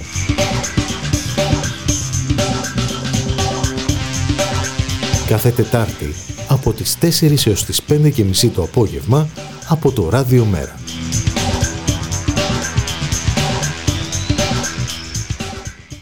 Ραδιομέρα.gr, 12 και 52 πρώτα λεπτά, στον ήχο Γιώργος Νομικός, στην παραγωγή Γιάννα Θανασίου. Στο μικρόφωνο η Βουλίκα Μιχαλοπούλου με τις γνωστές παροπίδες και ιδεολειψίες της προχωρά αυτή εδώ η κυβέρνηση και φυσικά δεν εξαιρείται η υπουργός ε, Παιδείας μας έχει συνηθίσει να αρνείται το διάλογο να αγνοεί τις ε, επισημάνσεις των ε, επιστημόνων να πράττει κατά πώς έχει η ίδια αποφασίσει. Ε, να καλωσορίσουμε σε αυτό το σημείο το Θωμά Κταρίδη από την νεολαία του Μέρα 25, να μιλήσουμε για το άνοιγμα των σχολείων, αλλά Θωμά, καλό μεσημέρι, καλή χρονιά. Καλό, Καλή χρονιά, καλό μεσημέρι σε όλες και όλους τους ακροατές μας. Καλησπέρα Μπούλκα, ευχαριστούμε πάρα πολύ για τη φιλοξενία. Α, εμείς ευχαριστούμε που ανταποκριθήκατε και βέβαια βλέπω εδώ τώρα στην ΕΡΤ 1 είδα νωρίτερα ε, ότι επιστρέφουν τα σχέδια για εγκατάσταση των αστυνομικών στα πανεπιστήμια. Είναι και αυτό ένα ε, μεγάλο θέμα που θα μας απασχολήσει πιστεύω στο, στο άμεσο μέλλον, Θωμά. Και απλά για να αναφέρουμε έτσι μόνο κάποιους αριθμούς, γιατί έχουν αξία να, να μιλάμε και για νούμερα αυτές τις ώρες που οι υπουργοί της κυβέρνησης προσπαθούν να μας πείσουν και να μας εξηγήσουν ότι δεν γίνεται να χρηματοδοτούν μάσκες ή τεστ και ότι δεν υπάρχουν Την ίδια ώρα που δεν μπορούν να χρηματοδοτήσουν τα απολύτως απαραίτητα υγειονομικά μέσα για την προστασία των μαθητών, δίνουν κανονικά τις παραμονές πρωτοχρονιάς, εγκρίθηκε αυτό το κονδύλι, 750.000 ευρώ για μπάρε εισόδους σε 4 μέχρι ώρα πειραματικά ακαδημαϊκά ιδρύματα τύπου τουρνικέ. Είναι οι γνωστές μπάρες που μπαίνουν στα γήπεδα, στις τράπεζες, στα μετρο Όλα αυτά λοιπόν είναι ο προθάλαμος, είναι η προδιάθεση που δείχνει το Υπουργείο για την εγκατάσταση στο τέλος της Πανεπιστημιακής Αστυνομίας, η οποία κανονικά έχει εγγραφεί στο, στο προπολογισμό για το 2022 ε, κόστη 30 εκατομμύριων ευρώ. Δηλαδή υπάρχει μια τεράστια αντίφαση εδώ πέρα ακριβώς στη ρητορική της κυβέρνησης, ότι δεν γίνεται τη μία να μην υπάρχουν μέσα για, για του μαθητές και τους φοιτητές, αλλά την ίδια ώρα κανονικά προχωράει το σχέδιο αστυνόμευσης των πανεπιστημίων. Ναι, ε, επιμένει η κυβέρνηση, δεν ε, ξεφεύγει από τα σχέδιά της σε καμία περίπτωση, ε, ασχέτως αν όλα γύρω γύρω γκρεμίζονται, εκείνη και προχωρά κανονικά και κάπως πρέπει να την ε, σταματήσουμε Θωμά Κταρίδη. Ας σχολιάσουμε τώρα το, το μέγα ζητούμενο αυτή τη στιγμή, μιας και θα ανοίξουν τα σχολεία την Δευτέρα, είναι η ασφάλεια. Η ασφάλεια μαθητών εκπαιδευτικών που δεν εξασφαλίζεται βέβαια με το ένα επιπλέον ε, self-test τη στιγμή που όλα τα άλλα παραμένουν ε, ίδια. Έτσι παραμένουν ε, τα σχέδια των συγχωνεύσεων, παραμένουν τάξεις με 27 και 30 μαθητές, ε, μάσκες, καμία πρόνοια έτσι για χορήγηση μασκών προστασίας. Έτσι είναι και πριν λίγο κιόλας είχαμε και μια παρέμβαση της Υπουργού στον τηλεοπτικό σταθμό Sky πριν λίγο, η οποία όχι, όχι μόνο δεν μπήκε στη διαδικασία έστω και να δικαιολογηθεί για το 50% συν στα κρούσματα ένα τμήμα, που το έχουν κάνει στο παρελθόν οι υπουργοί της κυβέρνησης να αναγκαστούν ας πούμε, να επιχειρηματολογήσουν για ένα μέτρο τη στιγμή που διαφωνούν μαζί τους. Θυμόμαστε με τα λεωφορεία που λέγανε δεν γίνεται να πάρουμε λεωφορεία, γνωρίζουμε την ουσία, αλλά δεν γίνεται. Βλέπουμε τώρα την αναλυγησία της Υπουργού που που μπαίνει στη διαδικασία και επιχειρηματολογεί υπέρ του 50% συν 1 και λέει ότι είναι προς σωστή επιδημιολογική κατεύθυνση και είναι επιτήρηση λέει, της κατάστασης αυτή τη στιγμή. Έχουμε τις τελευταίες πέντε ημέρες 200.000 κρούσματα, 200.000 άνθρωποι που, νοσούν, που νοσήσανε το τελευταίο πενθήμερο. Δεν γνωρίζουμε πόσα κρούσματα υπάρχουν στο μαύρο πληθυσμό αυτή τη στιγμή ή που δεν έχουν μπει σε διαδικασία να, να υπάρξει ανείχνευσή τους. Και η κυβέρνηση βγαίνει και λέει ότι το 50% είναι προς σωστή λογική και ότι είναι σωστό να υπάρχει από τη στιγμή που υπάρχει το εμβόλιο στη διάθεση των πολιτών. Δεν είναι όμως μόνο αυτό. Η κυβέρνηση δεν έχει κάνει ούτε τα στοιχειώδη. Δύο χρόνια πανδημίας. Δυστυχώς είναι λυπηρό κάθε φορά που, το, που επαναλαμβανόμαστε και λέμε κάθε φορά τα ίδια και τα ίδια. Δηλαδή, εδώ δεν μπήκαν στη διαδικασία να κάνουν άλλα κι άλλα. Όχι μόνο αυτό. Αυξήσανε κιόλας, συγχωνεύσανε, λέει σε συμβουλικά, τον αριθμό μαθητών ανά τμήμα κατά καλό καιρό, εν μέσω πανδημίας και το πήγαν στους 28 μαθητές. Και όχι μόνο αυτό δηλαδή. Δεν είναι ότι απλά αυξάνουν τους αριθμούς αν παιδιών ανατάξει. Και επίκειται και άλλες συγχωνεύσεις, έτσι. Ναι, ε... κανονικά κλείσιμο σχολικών μονάδων. Ναι, ναι, ναι, ναι, ναι, ναι. Είναι τρομακτική η, η, η συνολική αντίληψη που έχει η κυβέρνηση για, και για την προστασία της υγείας, αλλά για την άποψη της για το δημόσιο και το δωρεάν σχολείο. Δηλαδή, εγώ εδώ πέρα βλέπω ένα συνολικό σχέδιο της κυβέρνησης για συνολική απαξίωση των, των σχολικών μονάδων. Δηλαδή, ακόμα και η μονιμοποίηση των αναπληρωτών. Ε, πάλι με νούμερα να μιλήσουμε. Εγώ δεν θα πω στη δικασία να αναφέρω τα νούμερα που δημοσιεύει η ΟΛΜΕ ή η ΕΛΜΕ του Υπουργείου Παιδείας. Τέλη ε, της σχολικής χρονιάς του 2021, το Υπουργείο ανακοίνωσε ότι υπάρχουν 16.500 οργανικά κενά στα σχολεία. Αν εμείς πάρουμε υπόψη τις μονιμοποιήσεις των ε, αναπληρωτών που, που το Υπουργείο λέει ότι θα κάνει μέσα στο 2022, είναι 7.000 θέσεις συνειδητοποιούμε το κενό των οργανικών θέσεων. Mm-hmm. Συνειδητοποιούμε ότι τα παιδιά αυτή τη στιγμή βρίσκονται σε αίθουσε στιβαγμένα το ένα μέσα πάνω στο άλλο μέσα στην πανδημία και δεν υπάρχουν εκπαιδευτικοί.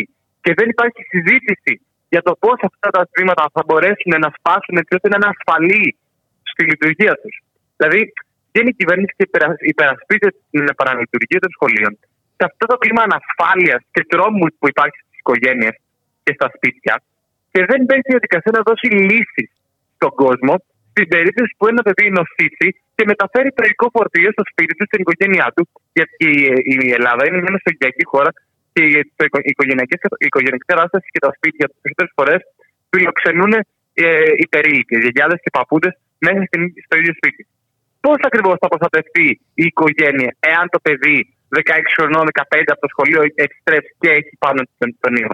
Θα το προστατεύσει το self-test θα το, προστατε, θα το προστατεύσει η μάσκα ε, που είχαν φέρει οι κεραμέως που ήταν full face; Είναι δυνατόν δηλαδή να μιλάμε με σοβαρούς όρους και τα μέτρα που λαμβάνει η κυβέρνηση να είναι αυτού του είδους ε, σε αυτό το επίπεδο. Και, και βέβαια αυτό.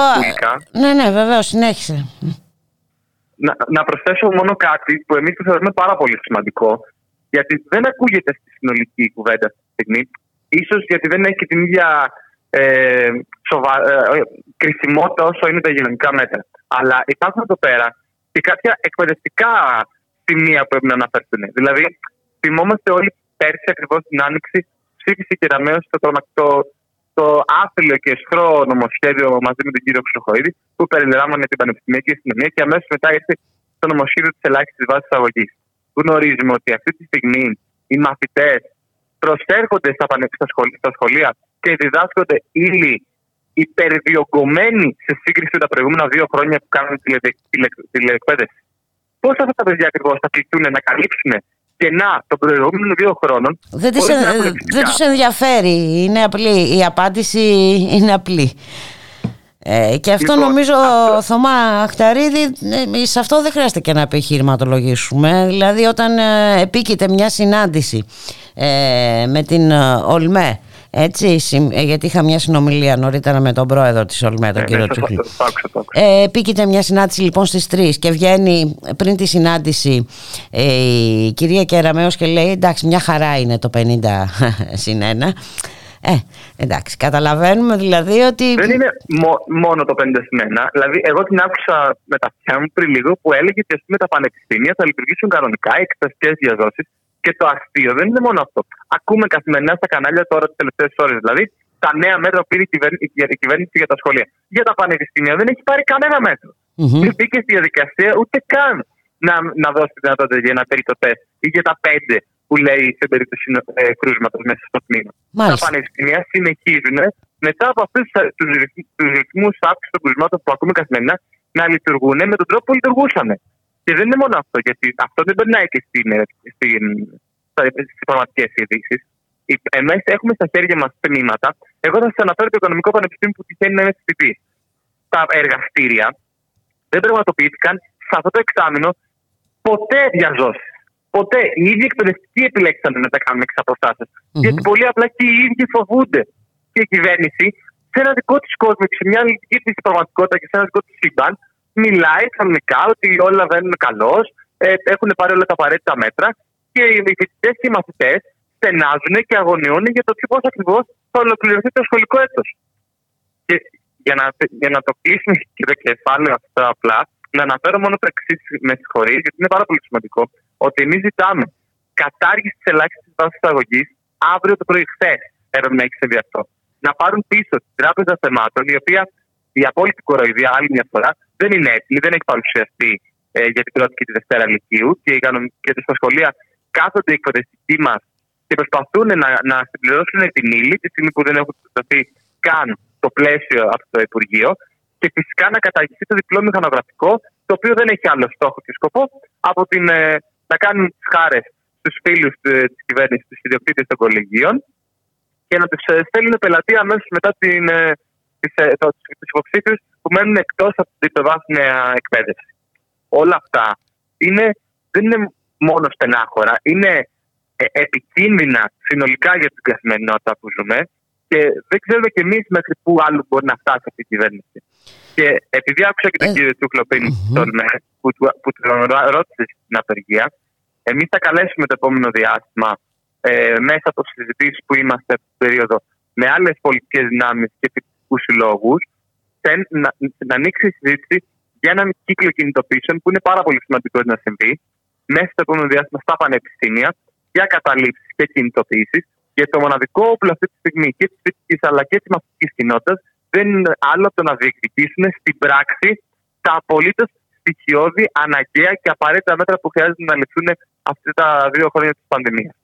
Θα Η- πρέπει να πραγματοποιηθούν Μμμ. ε, Βέβαια. κινητοποιήσεις και Ε, η κυβέρνηση, και- ας ελπίσουμε, Δεν, ε, αν δεν δεχτεί ισχυρές πιέσεις, δεν πρόκειται να αλλάξει η ρότα. Νομίζω ότι αυτό είναι οφθαλμοφανέ πλέον, ε, ε, Θωμά. Δε- Δεν έχουμε ε, διαφορετική άποψη. Απλά το θέμα είναι ότι και εμείς δεν θα με σταυρωμένα χέρια ε, άλλος σε, αυτή την κα- σε, αυτό, σε, αυτό το, σε όλα αυτά που συμβαίνουν στην καθημερινότητα και στη.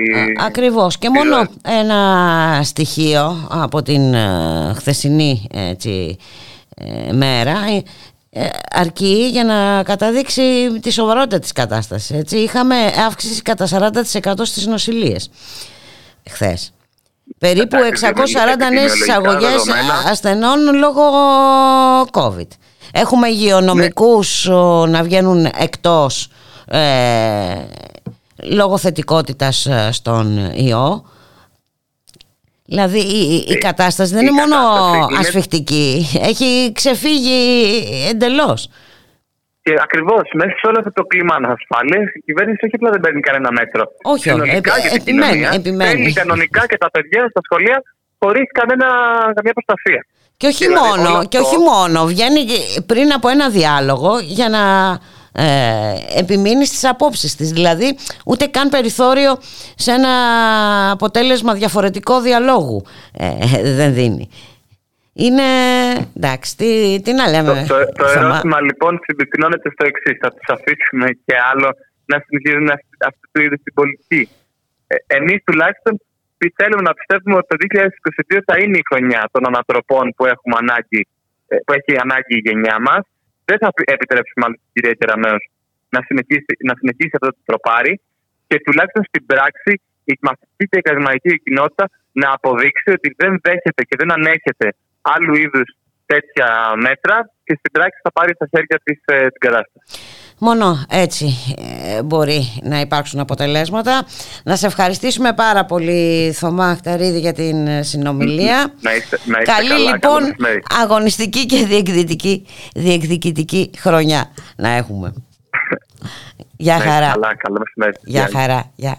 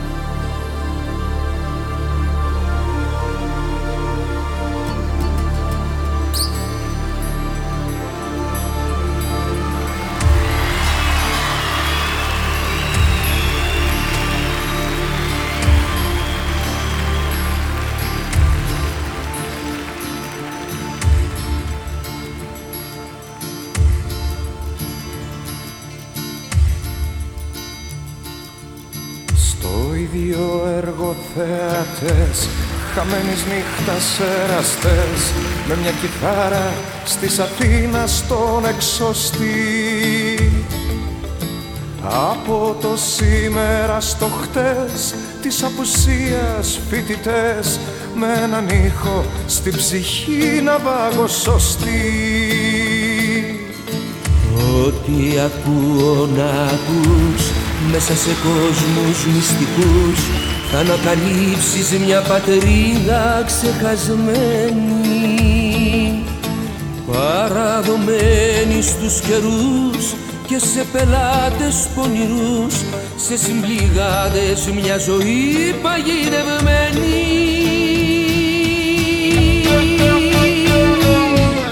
Στο ίδιο έργο θέατες Εσύ κι εγώ τραγουδιστές Φανατικοί της πιο φευγάτης εξουσίας.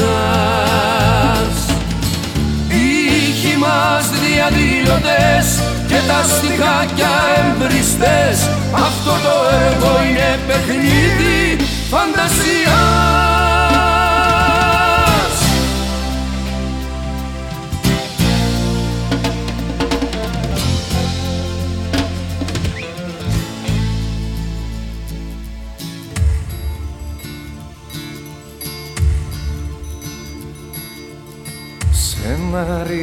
χωρίς πλοκή της ιστορίας εμπλοκή.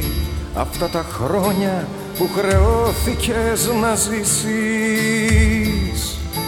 Με ποια τραγούδια να σωθείς με ποιους δικούς σου να βρεθείς και ποια αλήθεια τώρα πια να μαρτυρήσεις. Θα βρούμε αλλιώτικους ρυθμούς Στου τραγουδιού μας τους γκρεμούς Θα περπατήσουμε κι απόψε ακροβάτες Μέσα από λόγια και λιγμούς Της εποχής μας τους χρησμούς Θα ξεχωρίσουμε απ' τις οφθαλμαπάτες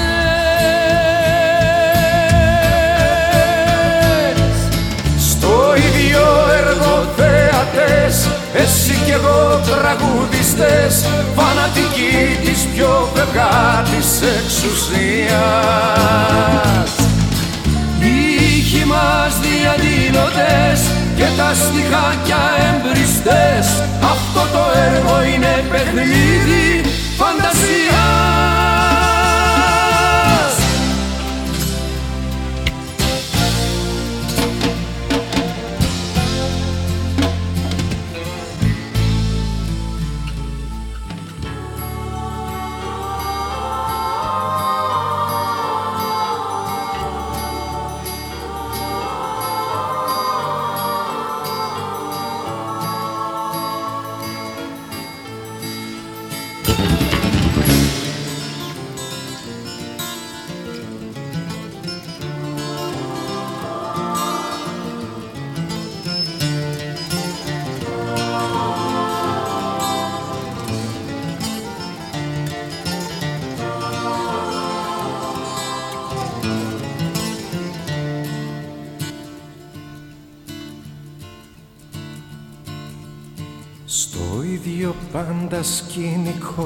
και στις ψυχής το πανικό Απόψε πνίγομαι, χρειάζομαι αέρα.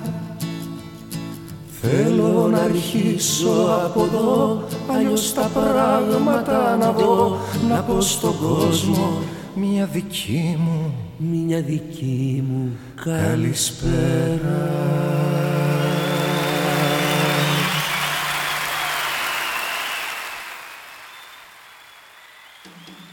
radiomera.gr Στον ήχο. Ο Γιώργος Νομικός στην παραγωγή Γιάννα Θανασίου στο μικρόφωνο Εμπούλικα Μιχαλοπούλου στο ίδιο έργο θεατές. Καλωσορίζουμε τον Γιώργη Χρήστου τον συνάδελφο. Γεια σου Μπουλίκα. Να πω και όλα τα Όχι δεν θέλω. Άλλη φορά. Αλλά δεν ήρθα μόνος μου σήμερα Με σου, ποιον φέρα, ήρθες; σου φέρα και ένα στυλό να κάνεις rapid test. Το θες; Όχι το, το έχω περάσει και με αντισηπτικό με όλα. Όχι, δεν το θέλω. Έχω κανονίσει ραντεβού για αργότερα. Λοιπόν, γιατί να αρχίσουμε, να αρχίσουμε λίγο μιας και λέγατε για πανεπιστημιακή αστυνομία με την αστυνομία. Αστυνομία. Τι γίνεται που βράζει εκεί. από κορονοϊό. Α, γιατί να μην βράζει, αφού εκεί δεν υπάρχει θέμα. Δεν κολλάει. δεν κολλάει, δεν κολλάει. λοιπόν, αλλά πάλι λοιπόν είναι τα κρούσματα στην ελληνική αστυνομία. Που τι κάνει η ελληνική αστυνομία, έρχεται σε επαφή ε, με τον κόσμο. Δηλαδή τον ελέγχει, τον κάνει, το ράει. Δεν Του αν ζητάει έχεις- πιστοποιητικά. πιστοποιητικά. Ναι. Δεν ξέρω αν έχεις δει ένα βίντεο που, δείχναμε, που έδειχναν τα μέσα και στα social και τα συστημικά μέσα με έναν αστυνομικό στη Θεσσαλονίκη που έκοβε κλήσει σε ένα νεαρό γιατί δεν φορούσε τη μάσκα και η μάσκα του αστυνομικού ήταν κάτω από το πηγούνι. Έτσι, για τέτοια Ναι, πράγματα εντάξει. μιλάμε. Λοιπόν, αλλά πάλι λένε τα κρούσματα εκεί. Και... Είπαμε παράνοια. Παράνοια. Είναι το μότο της εποχής.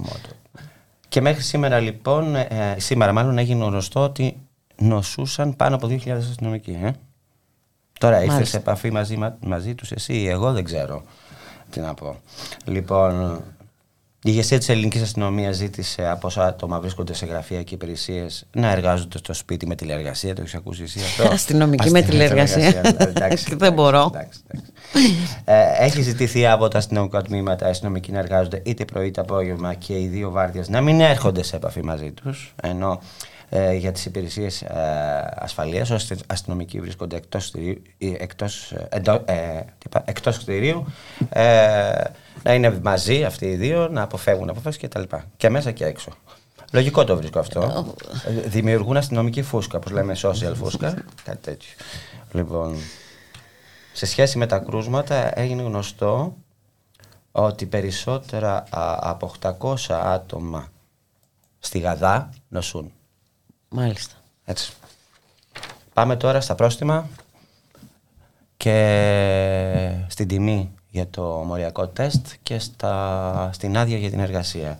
Λοιπόν, βγήκε η απόφαση του Γεωργιάδη είναι αυτή, ορίζεται στα 47 ευρώ το πλαφόν για το μοριακό τεστ έτσι, και 10 ευρώ για το rapid test. Και ε, εάν δεν συμμορφωθούν οι επιχειρήσεις θα έχουν ένα πρόστιμο 5.000 ευρώ και αν δεν αναρτήσουν ε, σε εμφανή σημείο τον τιμό κατάλογο θα έχουν πρόστιμο 1.000 ευρώ. Τη τιμωρεί πολύ άσχημα όπως βλέπεις έτσι. Ναι, ναι, μιλάμε χαστούκι με Για ένα μεγάλο. πολίτη είναι 300 και δεν ξέρω εγώ και τι. Για αυτούς είναι ένα χιλιάρικο και πέντε τέλος πάντων. Όχι τέλος πάντων. Και μπροστά σε αυτά που τα κέρδη που έχουν αποκομίσει όλο αυτό το καιρό, Τεράστια, δι- μι- μιλάμε για Τεράστια, ψίχουλα. Τεράστια, τεράστια κέρδη.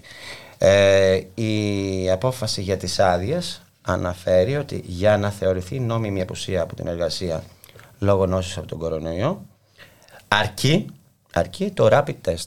Έτσι. Αυτό ισχύει και για τους Μμμ. εμβολιασμένους και για τους ανεμβολίαστους. Μάλιστα. Για όλους ισχύει αυτό το πράγμα.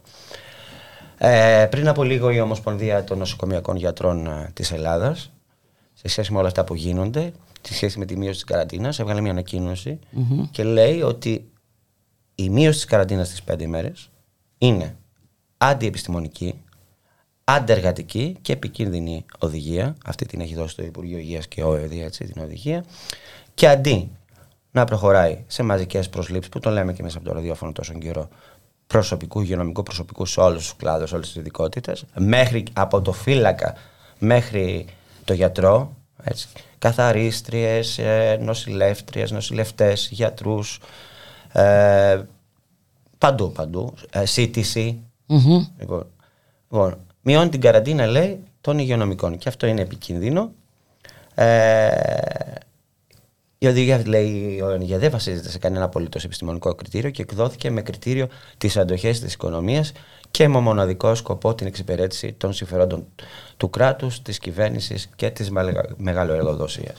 Λοιπόν, να πούμε ότι είναι περίεργο αυτό γιατί ε, το CDC των Ηνωμένων Πολιτειών από ε, 4 του. από χθες. Από χθες.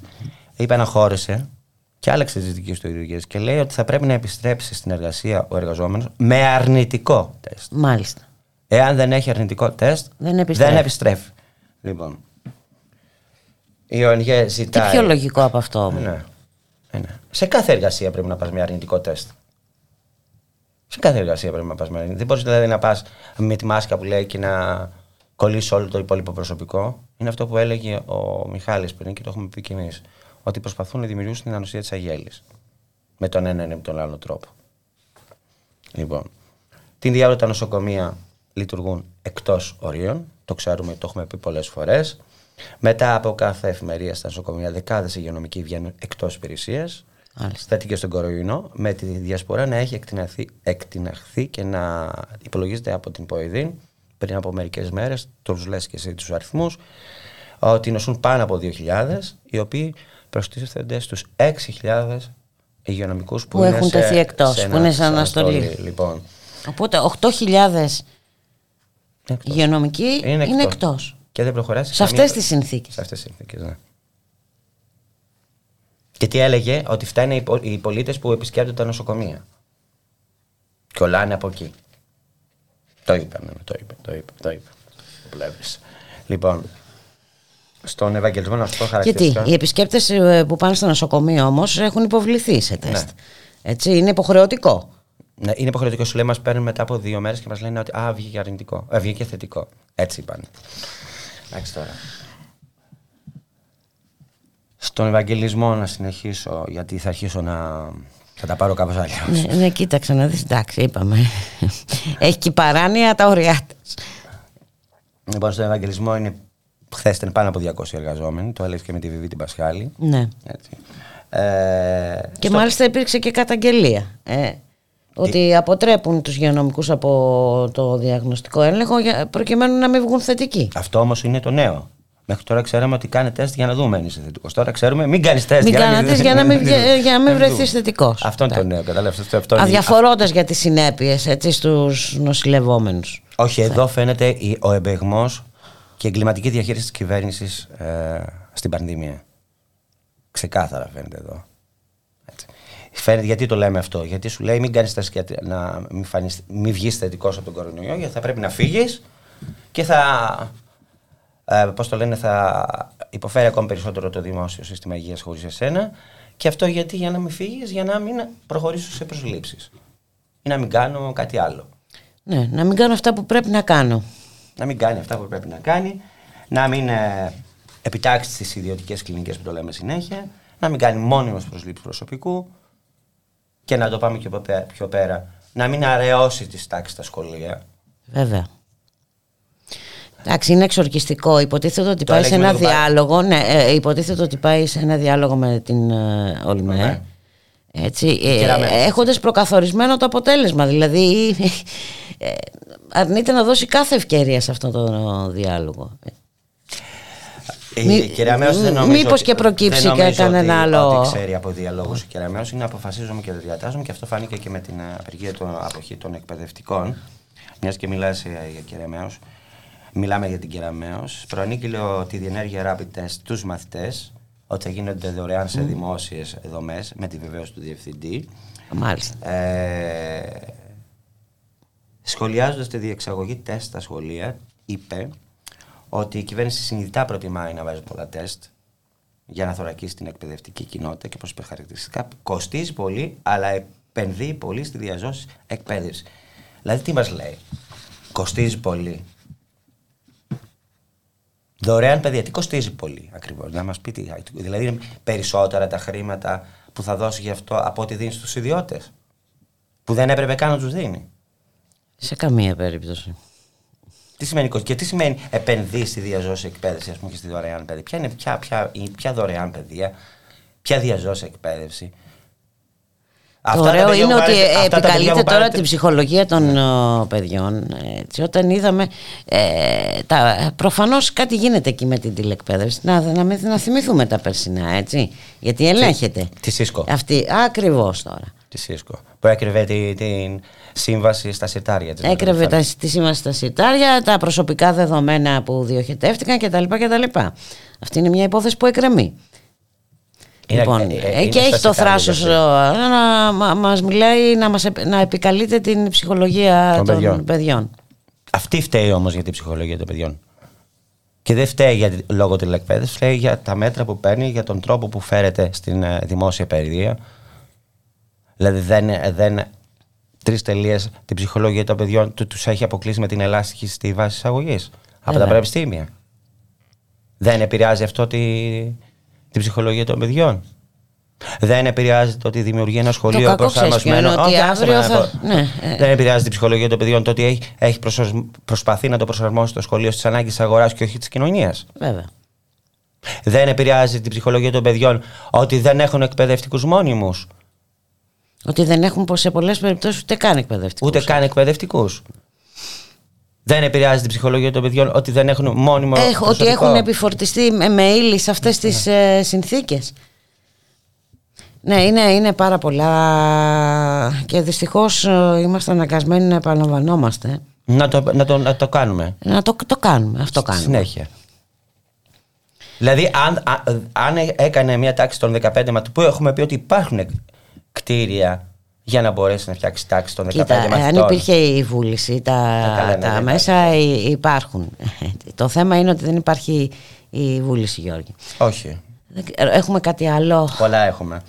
Να πούμε λοιπόν και λίγο για τον Πλεύρη. Ότι είπε ότι θα ανακοινωθεί πολύ σύντομα ότι το πιστοποιητικό εμβολιασμού θα έχει 7 μήνη διάρκεια για όλους τους πολίτες άνω των 18 ετών. Μάλιστα.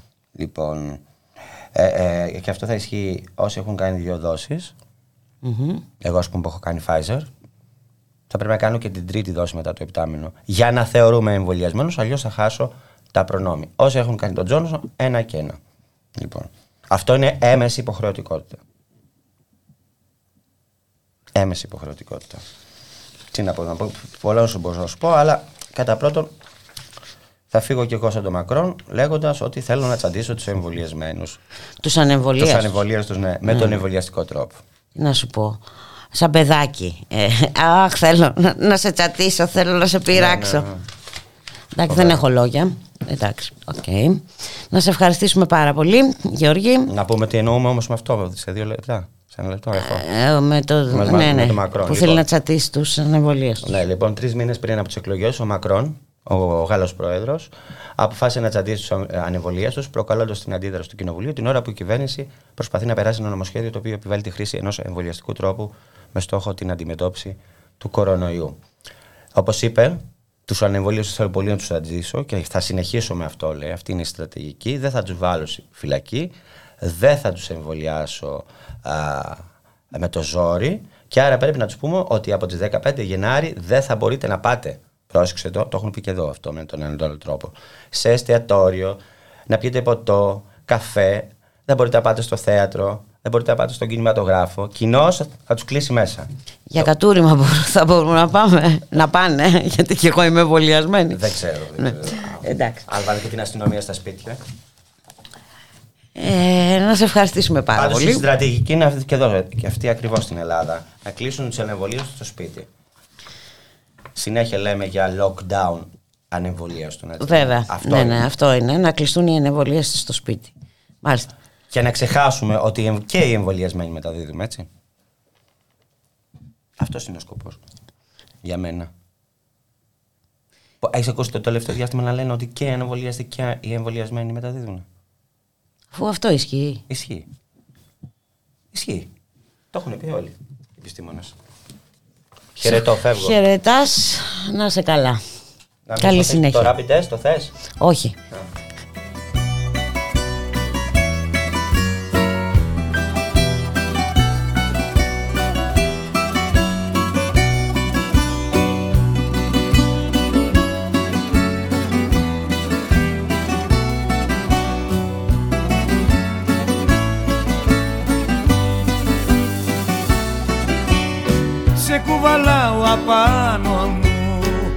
Ερημιές βαδίζω Στα σινεμά στην αγορά.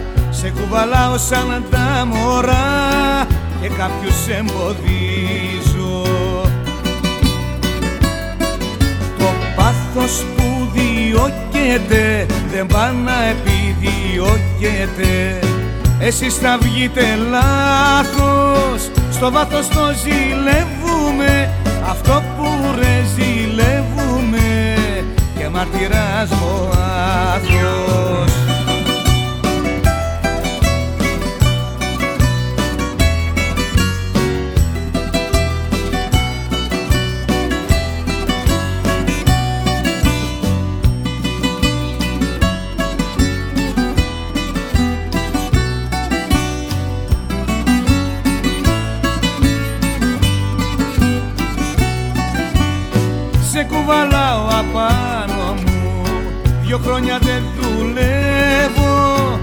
Κοιμήσου εδώ προσωρινά.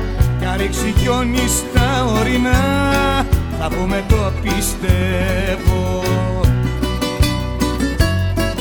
Το πάθος που διώκεται Δεν πάει να επιδιώκεται.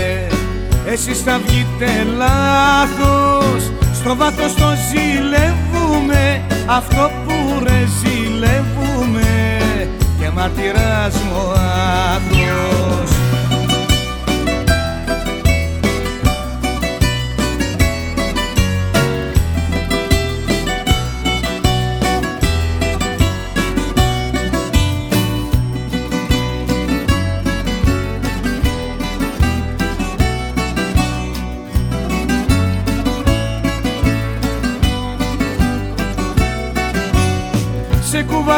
κουβαλάω απάνω μου.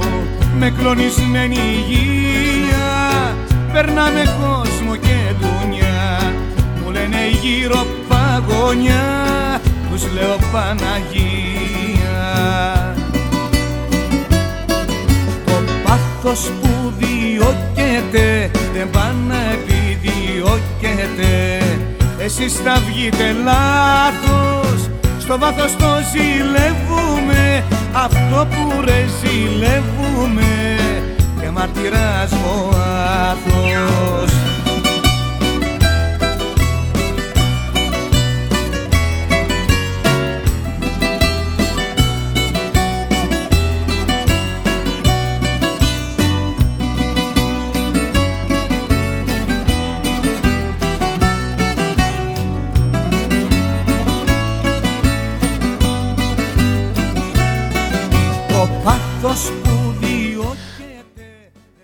radiomera.gr Η ώρα είναι 1 και 31 λεπτά Ακούσαμε τις απόψεις ε, της εκπαιδευτικής ε, κοινότητας για το άνοιγμα των ε, σχολείων τη Δευτέρα. Να ακούσουμε και την άποψη των γονέων. Καλωσορίζουμε τον κύριο Δημήτρη Κοντό. Είναι μέλος του Διοικητικού Συμβουλίου της Ομοσπονδίας Γονέων και Κηδεμόνων. Καλό μεσημέρι, καλή χρονιά κύριε Κοντέ. Καλό σας μεσημέρι, καλή χρονιά σε όλους τους ακροατές. Τα πράγματα είναι ανασφαλή, τουλάχιστον ε, θα λέγαμε κύριε Κοντέ. Ε, τα σχολεία ανοίγουν ε, με τα ίδια επί της ουσίας μέτρα που έκλεισαν. Παραμένει αυτό το 50 συν 1 κρουσμάτων για να κλείσει ένα τμήμα. Η μόνη διαφορά είναι ένα επιπλέον self-test. Ποια είναι η άποψη η δική σας; Ε, να σας πω αρχικά ότι το, το βασικό θέμα που υπάρχει είναι ο αριθμός των μαθητών πρώτον. Ε, είναι το θέμα ότι ανοίγουν όπως έκλεισαν χωρίς ε, καμία ουσιαστική βελτίωση έτσι; Ναι, ναι, ναι, ναι. το, το, το ένα θέμα λοιπόν που μας απασχολεί εμάς είναι και δείχνει ότι δεν υπάρχει σεβασμός στην υγεία των παιδιών μας και στη δικιά μας και το δεύτερο είναι ότι δεν υπάρχει ε, επίπεδο πρωτοβάθμιας υγείας τέτοιο που να μας καλύπτει τις ανάγκες που υπάρχουν σήμερα. Αυτό λοιπόν είναι το βασικό. Τώρα, ε, αν προσθέθηκε ένα self-test ή αν προσθέθηκε ένα rapid, ε, ε, θεωρώ τώρα ότι αυτά τα πράγματα ε, δεν είναι συζήτηση που να, να προάγει την, την κατάσταση, που να, που να αντιμετωπίζει τα προβλήματα. Εμείς έτσι κι αλλιώς λέγαμε ότι από την αρχή τα τεστ θα πρέπει να είναι δωρεάν, ο αριθμός των μαθητών θα πρέπει να είναι ε, μικρότερος ε, και τα τεστ και τα μοριακά και τα ράμπι θα πρέπει να είναι ε, δωρεάν. Δωρεάν.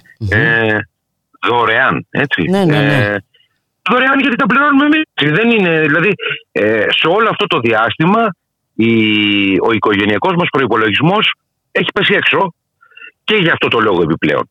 Γιατί ε, ήμασταν υποχρεωμένοι να υπάρχουν ε, μοριακά τεστ όταν έκλεινε κάποιο τμήμα, αλλά κανένας ε, δημόσιος φορέας δεν τα πλήρωνε. Βέβαια. Άρα το πληρώναμε εμείς. Ε, καταλαβαίνετε λοιπόν ότι ε, μόνο για επικοινωνιακούς λόγους ανοίγουν τη Δευτέρα τα σχολεία. Μάλιστα. Ε, αυτό όμως... ε, Και ακριβώς για, ακριβώς για αυτό το λόγο η Ομοσπονδία Γονέων θα έχει ε, μία από τις ε, διαμαρτυρίες ε, παρεμβάσεις ε, του Κοινοβούλου την Τρίτη το απόγευμα. Δεν σας άκουσα, μπορείτε να το επαναλάβετε; Ναι, λέω την Τρίτη το, Το απόγευμα. Στο Σύνταγμα η, η Ομοσπονδία Γονέων καλεί σαν ε, παράσταση διαμαρτυρίας στην- στο Ελληνικό Κοινοβούλιο. Μάλιστα. Ε, την Τρίτη λοιπόν το απόγευμα είναι στις, στις ε, 5.30. Ξέρουμε ότι ε, υπάρχει το σήμερα μια συνάντηση της ΟΛΜΕ ε, με την Υπουργό Παιδείας. Ε, ωστόσο οι δηλώσεις της ε, νωρίτερα σε τηλεοπτικό κανάλι ε, δεν ε, ε, εμπνέουν καμία αισιοδοξία ότι θα εισακουστούν οι προτάσεις. Ε, γιατί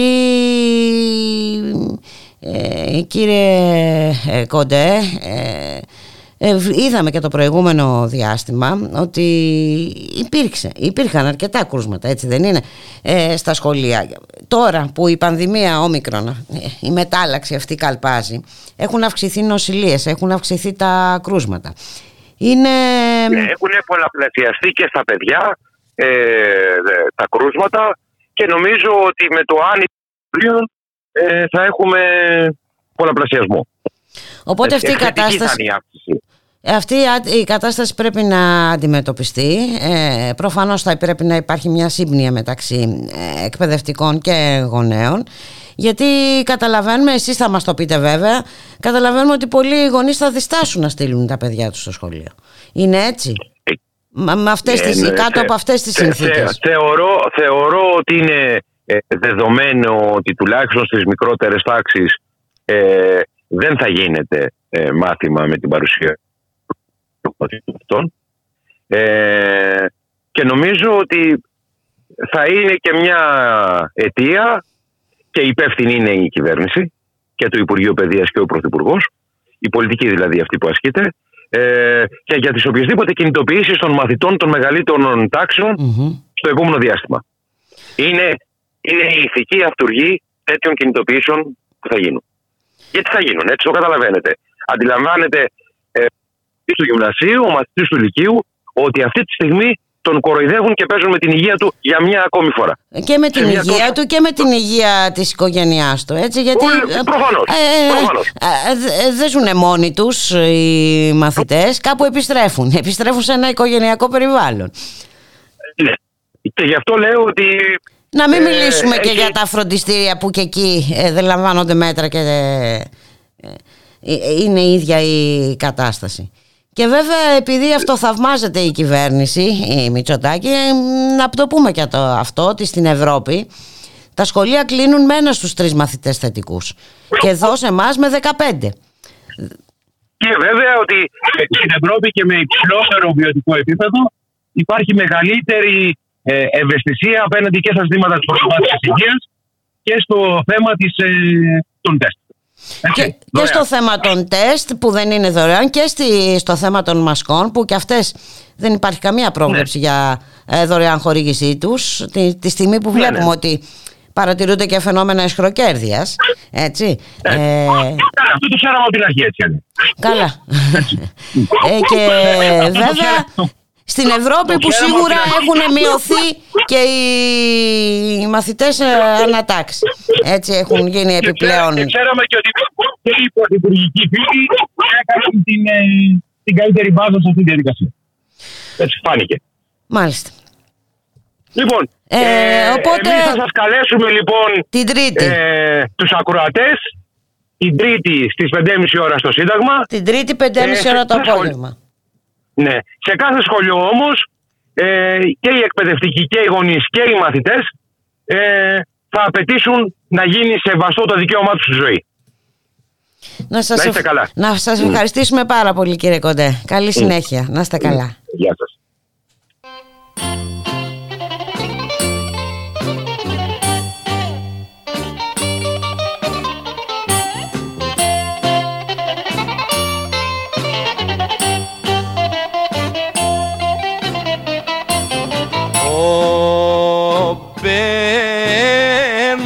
Μας παίζει ζάρια μαλά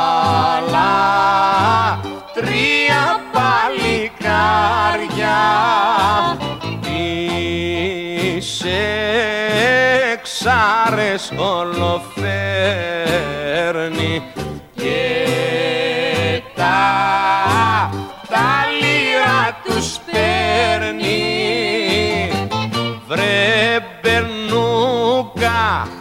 άλλαξε τα ζάρια γιατί θα με κακά χαμπάρια. Δεν περνούνε σε μας οι ματσαράγγες αφού ξέρεις κι εμείς είμαστε μάγκες. Βρε penuca, bre penuca.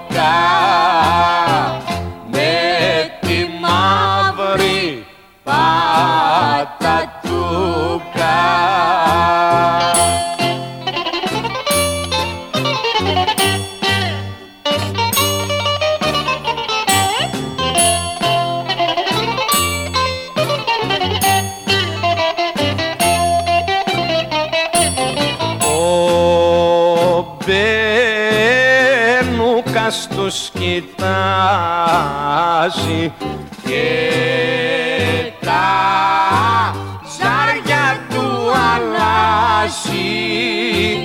Μα τον πήρε η κατοβόλτα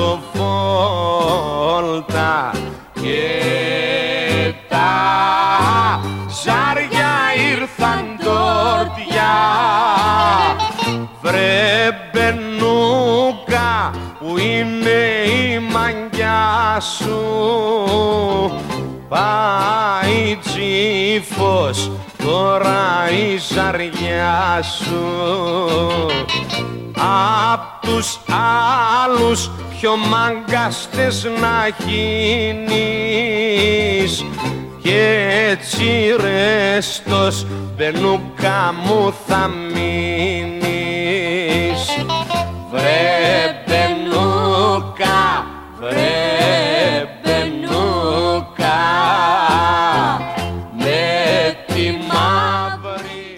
Ραδιομέρα.gr Στον ήχο Γιώργος Νομικός Στην παραγωγή Γιάννα Θανασίου Στο μικρόφωνο Εμπούλικα Μιχαλοπούλου. Μια απίστευτη είδηση ε, που ενδεικτική της αναλυγησίας και της κοινικότητας της κυβέρνησης μας έρχεται από την ε, Κρήτη ε, να πάμε να καλωσορίσουμε τον κύριο Γρηγόρη Κοκοβάκη, είναι Γενικός Γραμματέας του Συλλόγου Εργαζομένων στο Πανεπιστημιακό Γενικό Νοσοκομείο Ηρακλείου. Καλό μεσημέρι, καλή χρονιά κύριε Κοκοβάκη. Καλό μεσημέρι σε εσάς και στους ακροατές Καλή χρονιά να έχουμε. Και βέβαια αναφέρομαι στην ε, καταγγελία ότι η διοίκηση του νοσοκομείου έχει ε, απέτηση από τους καρκινοπαθείς εξωτερικούς ασθενείς να πληρώνουν από την τσέπη τους rapid test, έτσι.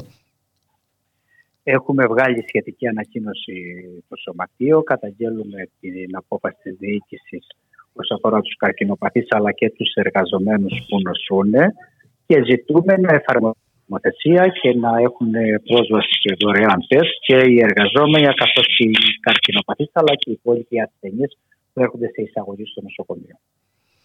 Μάλιστα. Ε, θα μας πείτε πώς έχει κατάσταση στο νοσοκομείο. Υπάρχουν εργαζόμενοι που έχουν βρεθεί θετικοί στον uh, κορονοϊό; Και ποια είναι η διαδικασία έχουμε, της καραντίνας; Έχουμε, εργαζ... έχουμε εργαζόμενους που έχουν βρεθεί θετικοί, από ό,τι έχουν καταγραφεί είναι περίπου στα 30 άτομα. Η διαδικασία της καραντίνας στη Νέα Αιγύπτιο είναι 5 ημέρες. Μάλιστα. Και μετά επιστροφή στη... Με συμπτώματα ή όχι δηλαδή. Όχι, όχι. Το επιβεβαιωμένο Μάλιστα. επιβεβαιωμένα κρούσματα. Ε, και μετά επιστροφή στην εργασία του με διπλή μάσκα και ό,τι προβλέπει η νομοθεσία. Μάλιστα. Ε, η αναστολή, οι εργαζόμενοι που είναι σε αναστολή, πώς είναι, ε, κύριε Κοκοβάκη. Οι εργαζόμενοι που είναι σε αναστολή εδώ στο νοσοκομείο είχαμε περίπου στα 120 άτομα. Ε, έχουν επιστρέψει περίπου στα 8-10 άτομα περίπου πίσω εμβολιασμό. Οι υπόλοιποι μένουν στην απόψη και στην απόφασή τους να μην εμβολιαστούν. Μάλιστα. Και περιμένουμε και την άνοιξη, ε, ε απολύσεις ε, συμβασιούχων. Κοιτάξτε, να προς το παρόν ε, οι απολύσεις συμβασιούχων ε, περιμένουμε, όπως λέτε, άνοιξη. Έχει δοθεί ε, παράταση στις συμβάσεις όλων και επικουρικών και ΣΟΧ. Περιμένουμε από τη κυβέρνηση είτε να βγάλει μόνιμους διαγωνισμούς, είτε να πράξει τα νόμα σε παρατάσεις των συμβάσεων. Είναι απαραίτητη μέσα στο νοσοκομείο. Έχουν περίπου στους 450 συμβασιούχους. Μάλιστα, γενικά αν μπορούσαμε να μιλήσουμε για την κατάσταση στο Πανεπιστημιακό Νοσοκομείο του Ηρακλείου. Ποια είναι ε, κύριε Κοκοβάκη; Φαντάζομαι όπως ε, η κατάσταση στα περισσότερα νοσοκομεία της χώρας και βέβαια με, με τα κρούσματα να πληθαίνονται καταλαβαίνουμε ότι οι συνθήκες ε, γίνονται όλο και πιο δυσχερείς. Είναι οι συνθήκες δύσκολες για τους εργαζόμενους μέσα στα δημόσια νοσοκομεία, όχι τη χώρα, αλλά και στο δικό μας νοσοκομείο. Όλα τα νοσοκομεία της χώρας, καθώς και το δικό μας πάσχει από υποστελέχωση όσο αφορά το μόνιμο προσωπικό. Καταλαβαίνουμε όλοι ότι σε τέτοιες συνθήκες επιδημίας θέλουμε εκπαιδευμένο, θέλουμε μόνιμο προσωπικό, θέλουμε προσωπικό που να μπορεί να γνωρίζει τη δουλειά του και να μπορεί να συνεχίσει να την κάνει σε δύσκολες συνθήκες όπως είναι τώρα στα νοσοκομεία. Και βέβαια αυτό θα επιμείνω στο θέμα των καρκινοπαθών ε, γιατί εντάξει τώρα ε, τέτοιοι άνθρωποι να στέκονται στις ουρές και να πληρώνουν και μάλιστα από την τσέπη τους τα rapid test ε, νομίζω είναι πάρα πολύ βαρύ. Ε, είναι βαρύ και ζητούμε από τη διοίκηση να το πάρει και ουσιαστικά να κάνει αυτό που προβλέπει η εγκύκλειος και ο νόμος. Ο νόμος προβλέπει ότι όλοι οι ασθενείς δικαιούται δωρεάν τεστ μέσα στα νοσοκομεια και να προχωρούν στην εισαγωγή τους σύντηση εξετάσεων. Μάλιστα. Έχετε απάντηση από τη διοίκηση; Όχι, προς το παρόν δεν έχουμε. Έχουμε κάνει παρέμβαση, καταγγελία και περιμένουμε τις εξελίξεις. Να σας ευχαριστήσω πάρα πολύ για τη συνομιλία κύριε Κοκοβάκη. Να είσαστε καλά. Και εγώ σας ευχαριστώ. Καλή δύναμη. Γεια σας. Να, γεια σας.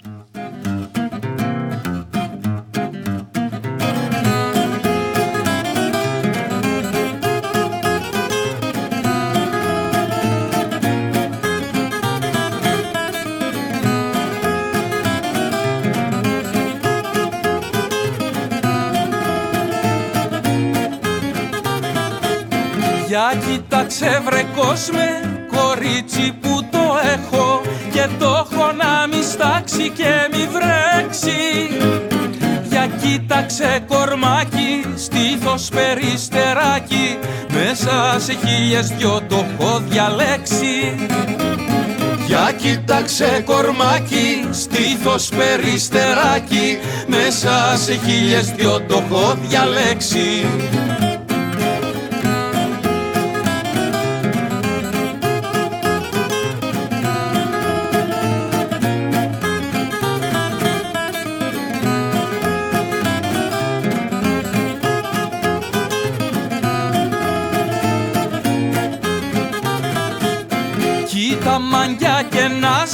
και μια ματιά που σφάζει. Για κοίταξα αδερφέ μου ένα μάτι. Φρυδάκι σαν γαϊτάνι που θύμα τι σε κάνει. Μάτια που σαϊτιές είναι γεμάτη Φρυδάκι σαν γαϊτάνι που θύμα τι σε κάνει. Μάτια που σαϊτιές είναι γεμάτη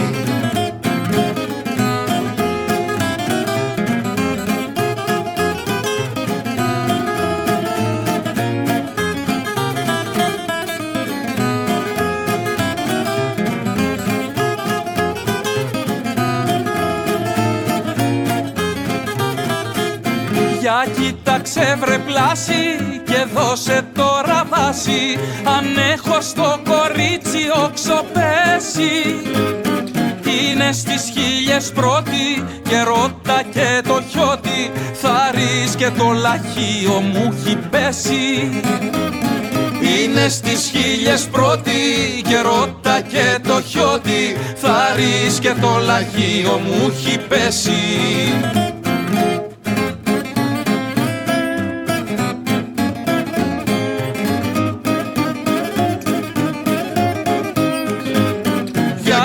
Κοίταξε κορμάκι, στήθος περιστεράκι Μέσα σε χίλιες δυο το έχω διαλέξει. Για κοίταξε κορμάκι, στήθος περιστεράκι Μέσα σε χίλιες δυο το έχω διαλέξει.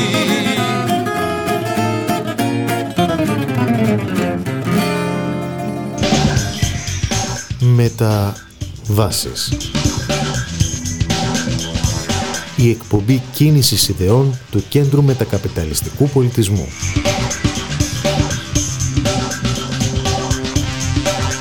Κάθε Τετάρτη από τις 4 έως τις 5 και μισή το απόγευμα από το Ράδιο Μέρα.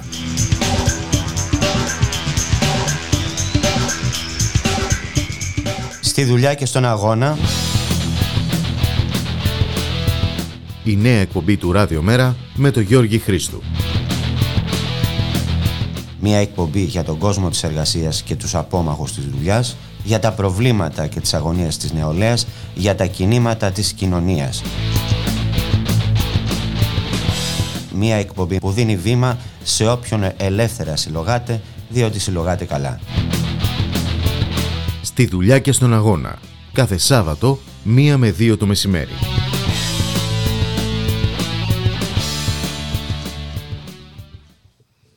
Ραδιομέρα.gr Μια σημαντική απόφαση είχαμε από το τέταρτο τμήμα του Συμβουλίου της Επικρατείας ε, σχετικά ε, με την ε, διοίκηση στο ΚΕΘΕΑ. Να καλωσορίσουμε τον κύριο Δημήτρη Κολοκάθη, είναι πρόεδρος του Συλλόγου Εργαζομένων στο ΚΕΘΕΑ. Καλό σας μεσημέρι, καλό, καλή χρονιά κύριε Κολοκάθη. Καλή χρονιά, καλή χρονιά σε όλους. Είχαμε μια απόφαση, ε, σύμφωνα με την οποία λοιπόν ε, είναι ε, αντισυνταγματική η μη συμμετοχή έτσι, των θεραπευόμενων και των οικογενειών στη διοίκηση. Ε, ναι, βασικά ε, έχουμε μια απόφαση του τέταρτου τμήματο όντω, η οποία κρίνει αντισυνταγματική την πράξη μονοτικού περιεχομένου και τον νόμο που επέτρεψε την, τον ορισμό το διοίκησης. Ναι, προ, προφανώς θεωρώντας ότι βλάπτεται το μοντέλο του ΚΕΘΕΑ και συγκεκριμένα η συμμετοχή των εξυπηρετούμενων, των οικογενειών τους, των συλλόγων οικογένειας στη διοίκησή του που όπως συμμετείχαν πριν με την εκλογή, δηλαδή γιατί συμμετείχαν στην εκλογή τους όπως και οι εργαζόμενοι α, και όλη η κοινότητα του ΚΕΘΕΑ. Αυτό φαίνεται να είναι η απόφαση του, του τέταρτου τμήματος. Ε, Βέβαια δεν είναι η οριστική απόφαση. Ε, έτσι δεν είναι; Ε, κοιτάξτε τώρα. Ε, ε, είναι οριστική απόφαση του τέταρτου τμήματος. Ναι. Από εκεί και πέρα. Περιμένουμε την απόφαση της Ολομέλειας. Ναι, πρέπει να πάει προφανώς στην Ολομέλεια για τη βάλει την αντισυνταγματικότητα νόμου, αλλά είναι απόφαση. Δηλαδή θέλω να πω ότι α, εξαρτάται πώς το βλέπει κανείς. Δηλαδή είναι μια απόφαση μέχρι να, α, μέχρι να αναιρεθεί. Αλλά μέχρι να αναιρεθεί ισχύει. Δεν είναι κάτι. Δεν είναι εισήγηση δηλαδή, είναι απόφαση.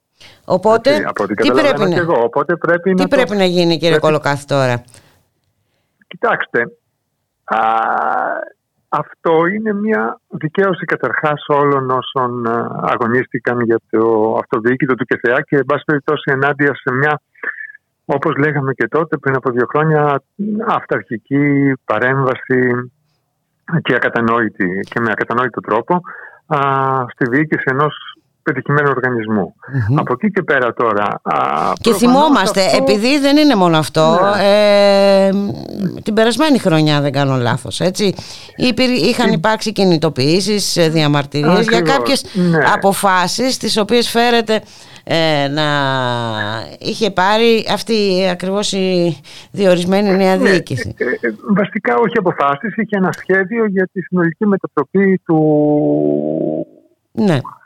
συνολική αλλαγή της φυσιογνωμίας και του μοντέλου του ΚΕΘΕΑ. Και αναγκάστηκε οποίο... να, να κάνει πίσω όμως, να, να, για, για να ναι, θυμόμαστε και ε, ναι, ναι, ναι. τι έχει γίνει και στο Οπότε παρελθόν. τώρα, εδώ τίθενται πολλά ζητήματα ταυτόχρονα, έτσι, διότι Α, αυτή τη στιγμή αυτή η απόφαση α, μένει να δούμε, ξαναλέω, και το αιτιολογικό και το σκεπτικό, το, το πλήρες σκεπτικό της απόφασης, της δημοσίευσής της. Αλλά αυτή η απόφαση κα, καταρχάς καθιστά μετέωρη τη διοίκηση. Τη διοίκηση. Όταν, όταν, όταν, όταν προφανώς ε, υπάρχει μια απόφαση που λέει ότι ορίστηκε με τρόπο αντισυνταγματικό, προφανώς την καθιστά μετέωρη. Δηλαδή, προφανώς και μπορεί να διοικεί με την έννοια του. Δεν έχει την νομιμοποίηση, τα... εν πάση περιπτώσει. Ακριβώς. Ναι. και τυπική και ουσιαστική. Mm-hmm. Προφανώς ο οργανισμός θα συνεχίσει να λειτουργεί ας πούμε, και να παίρνει αποφάσεις κλπ. Αλλά δεν καταλαβαίνω πώς μπορεί ας πούμε, αυτή η διοίκηση να συνεχίσει να, να, να κάνει σχέδια για την μετατροπή του φυσιογνωμία του ΚΕΘΕΑ ή οτιδήποτε άλλο. Mm-hmm. Προφανώς είναι ένα θέμα εδώ.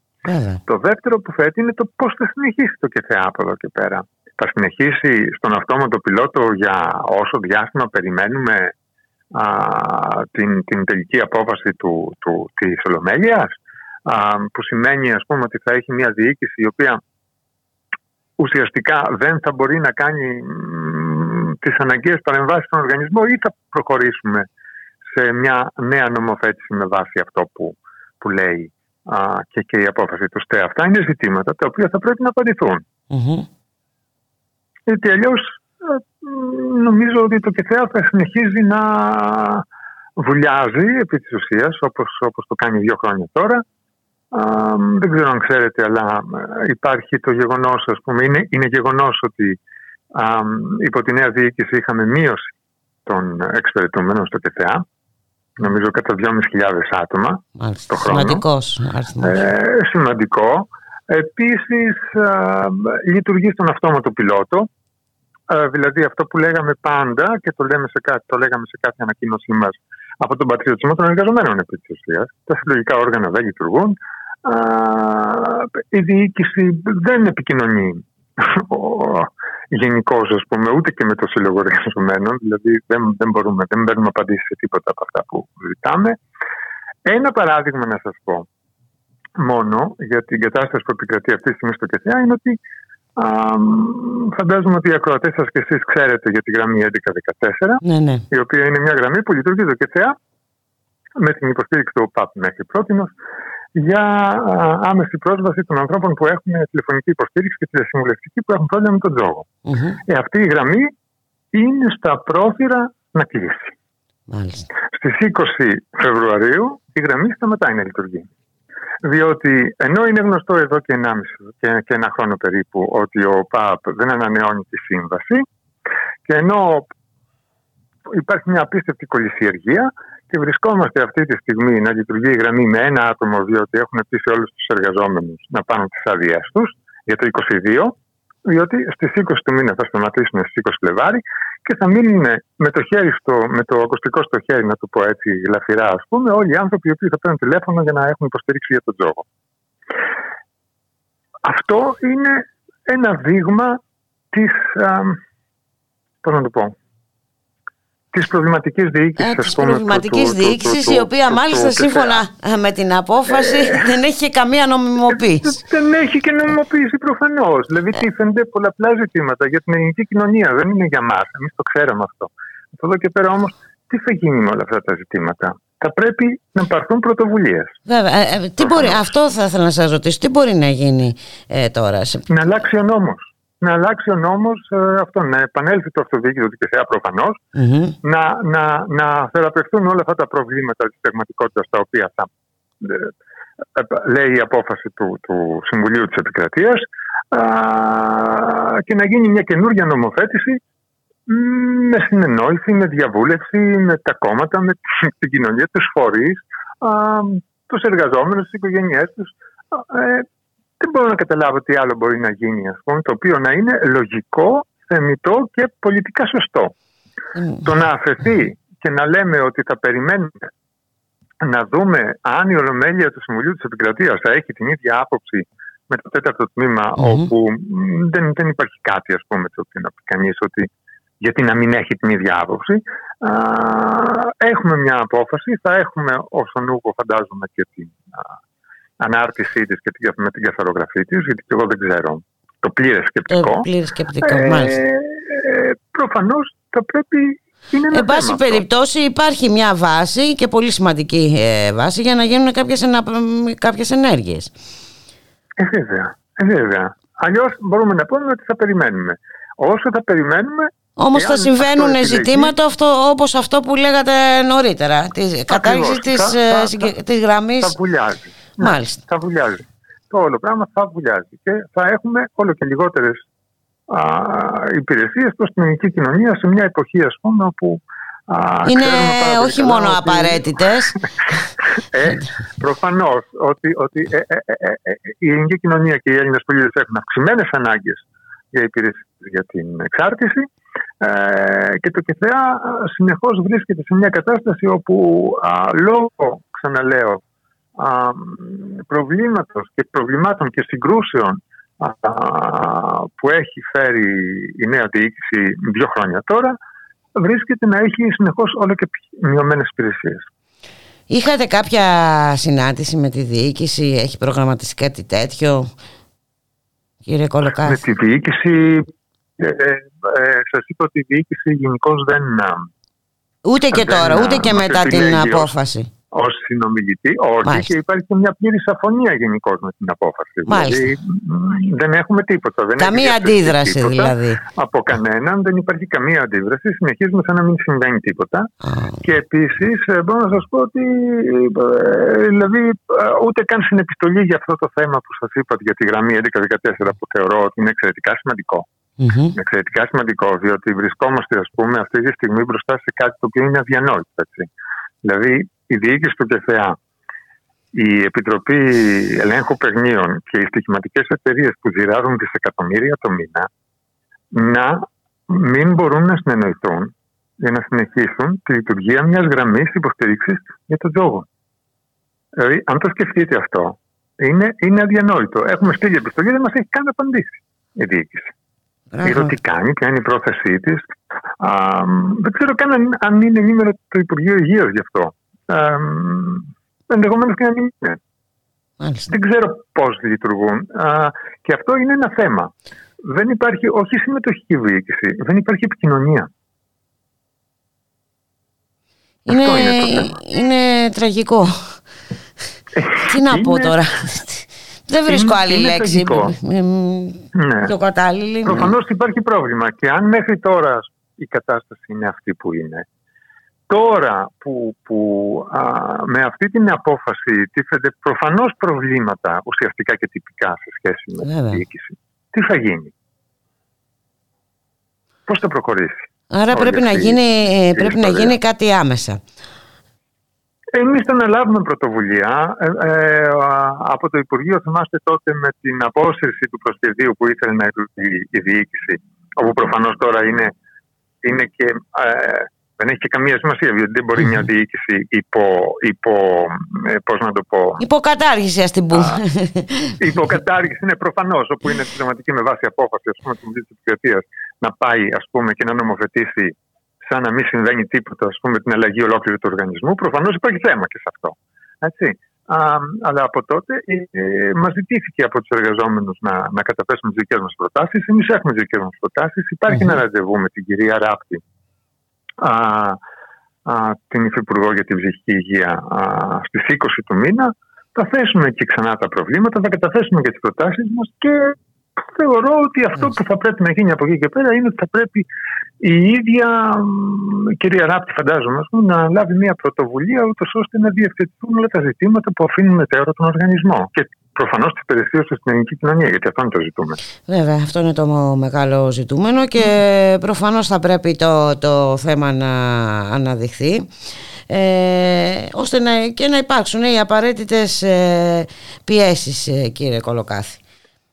Ακριβώς. Νομίζω ότι και έτσι θα αναλάβουμε προφανώς και μια πρωτοβουλία μετά mm. ε, προς ε, όλους ε, ενώ προς τα πολιτικά κόμματα και προς τους φορείς της ελληνικής κοινωνίας mm-hmm.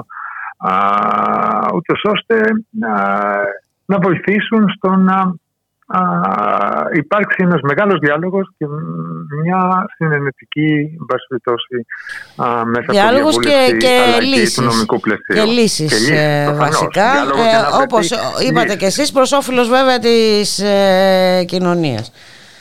Ε, που, της κοινωνίας. Ε, Μέσα σε αυτό το τόσο ε, δυστοπικό περιβάλλον που ζούμε σήμερα, με όλα αυτά που συμβαίνουν, με την πανδημία, με, τις, με και όλα αυτά. Ακριβώς, τα φοβικά ακριβώς. σύνδρομα και όλα αυτά, όλα αυτά που συμβαίνουν. Α, α, ακριβώς. Ε, και εμείς όπως έχετε, ξέρω ότι έχετε παρακολουθήσει όλο αυτό το διάστημα των δύο ετών, ως εργαζόμενοι προσπαθούμε ταυτόχρονα να κάνουμε δύο πράγματα. Να κάνουμε τον αγώνα μας για αυτά για τα οποία συζητάμε τώρα. Και ταυτόχρονα να συνεχίσουμε να προσφέρουμε τις υπηρεσίες που προσφέρουμε με το μεγαλύτερο δυνατό, με, το, με τον καλύτερο Με, με, με, με, με εντυμότητα, με, με αυταπάρνηση πολλές φορές, διότι είναι πλήρως υποστελεχωμένο το ΚΙΘΕΑ. Ε, δεν είναι κάτι εύκολο, αλλά νομίζω ότι αυτή η απόφαση είναι κάτι το οποίο δικαιώνει ε, ε, τον αγώνα τον που αγώνα. έχουμε κάνει, όπως και όλων των υπολείπων.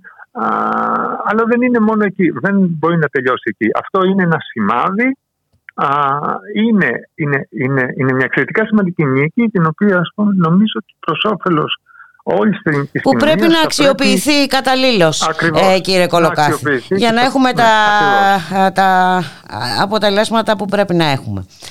Ακριβώς, ακριβώς. Ωραία, να σας ευχαριστήσουμε πάρα πολύ. Εμείς εδώ είμαστε παρόντες φυσικά και ανοιχτά τα μικρόφωνα. Εγώ ευχαριστώ. Ε, και Εγώ όπως είπα, το θέμα αυτό πρέπει να αναδειχθεί, να παραμείνει στην επικαιρότητα και να διεκδικήσουμε όλοι μαζί λοιπόν να υπάρξουν οι λύσεις που πρέπει να υπάρξουν. Να σας ευχαριστήσουμε πάρα πολύ. Να είστε καλά.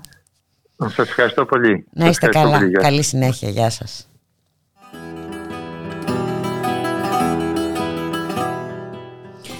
Και έφτασε η ώρα να σας αποχαιρετήσουμε. Στην ρύθμιση του ήχου Γιώργος Νομικός, στην παραγωγή Γιάννα Θανασίου, στο μικρόφωνο Ιμπούλικα Μιχαλοπούλου. Να σας ευχηθούμε να είστε όλες και όλοι καλά. Αύριο δεν θα τα πούμε. Αργία, θεοφάνεια βλέπετε. Ε, μέχρι να τα ξαναπούμε, ευχές για τα καλύτερα. Γεια χαρά.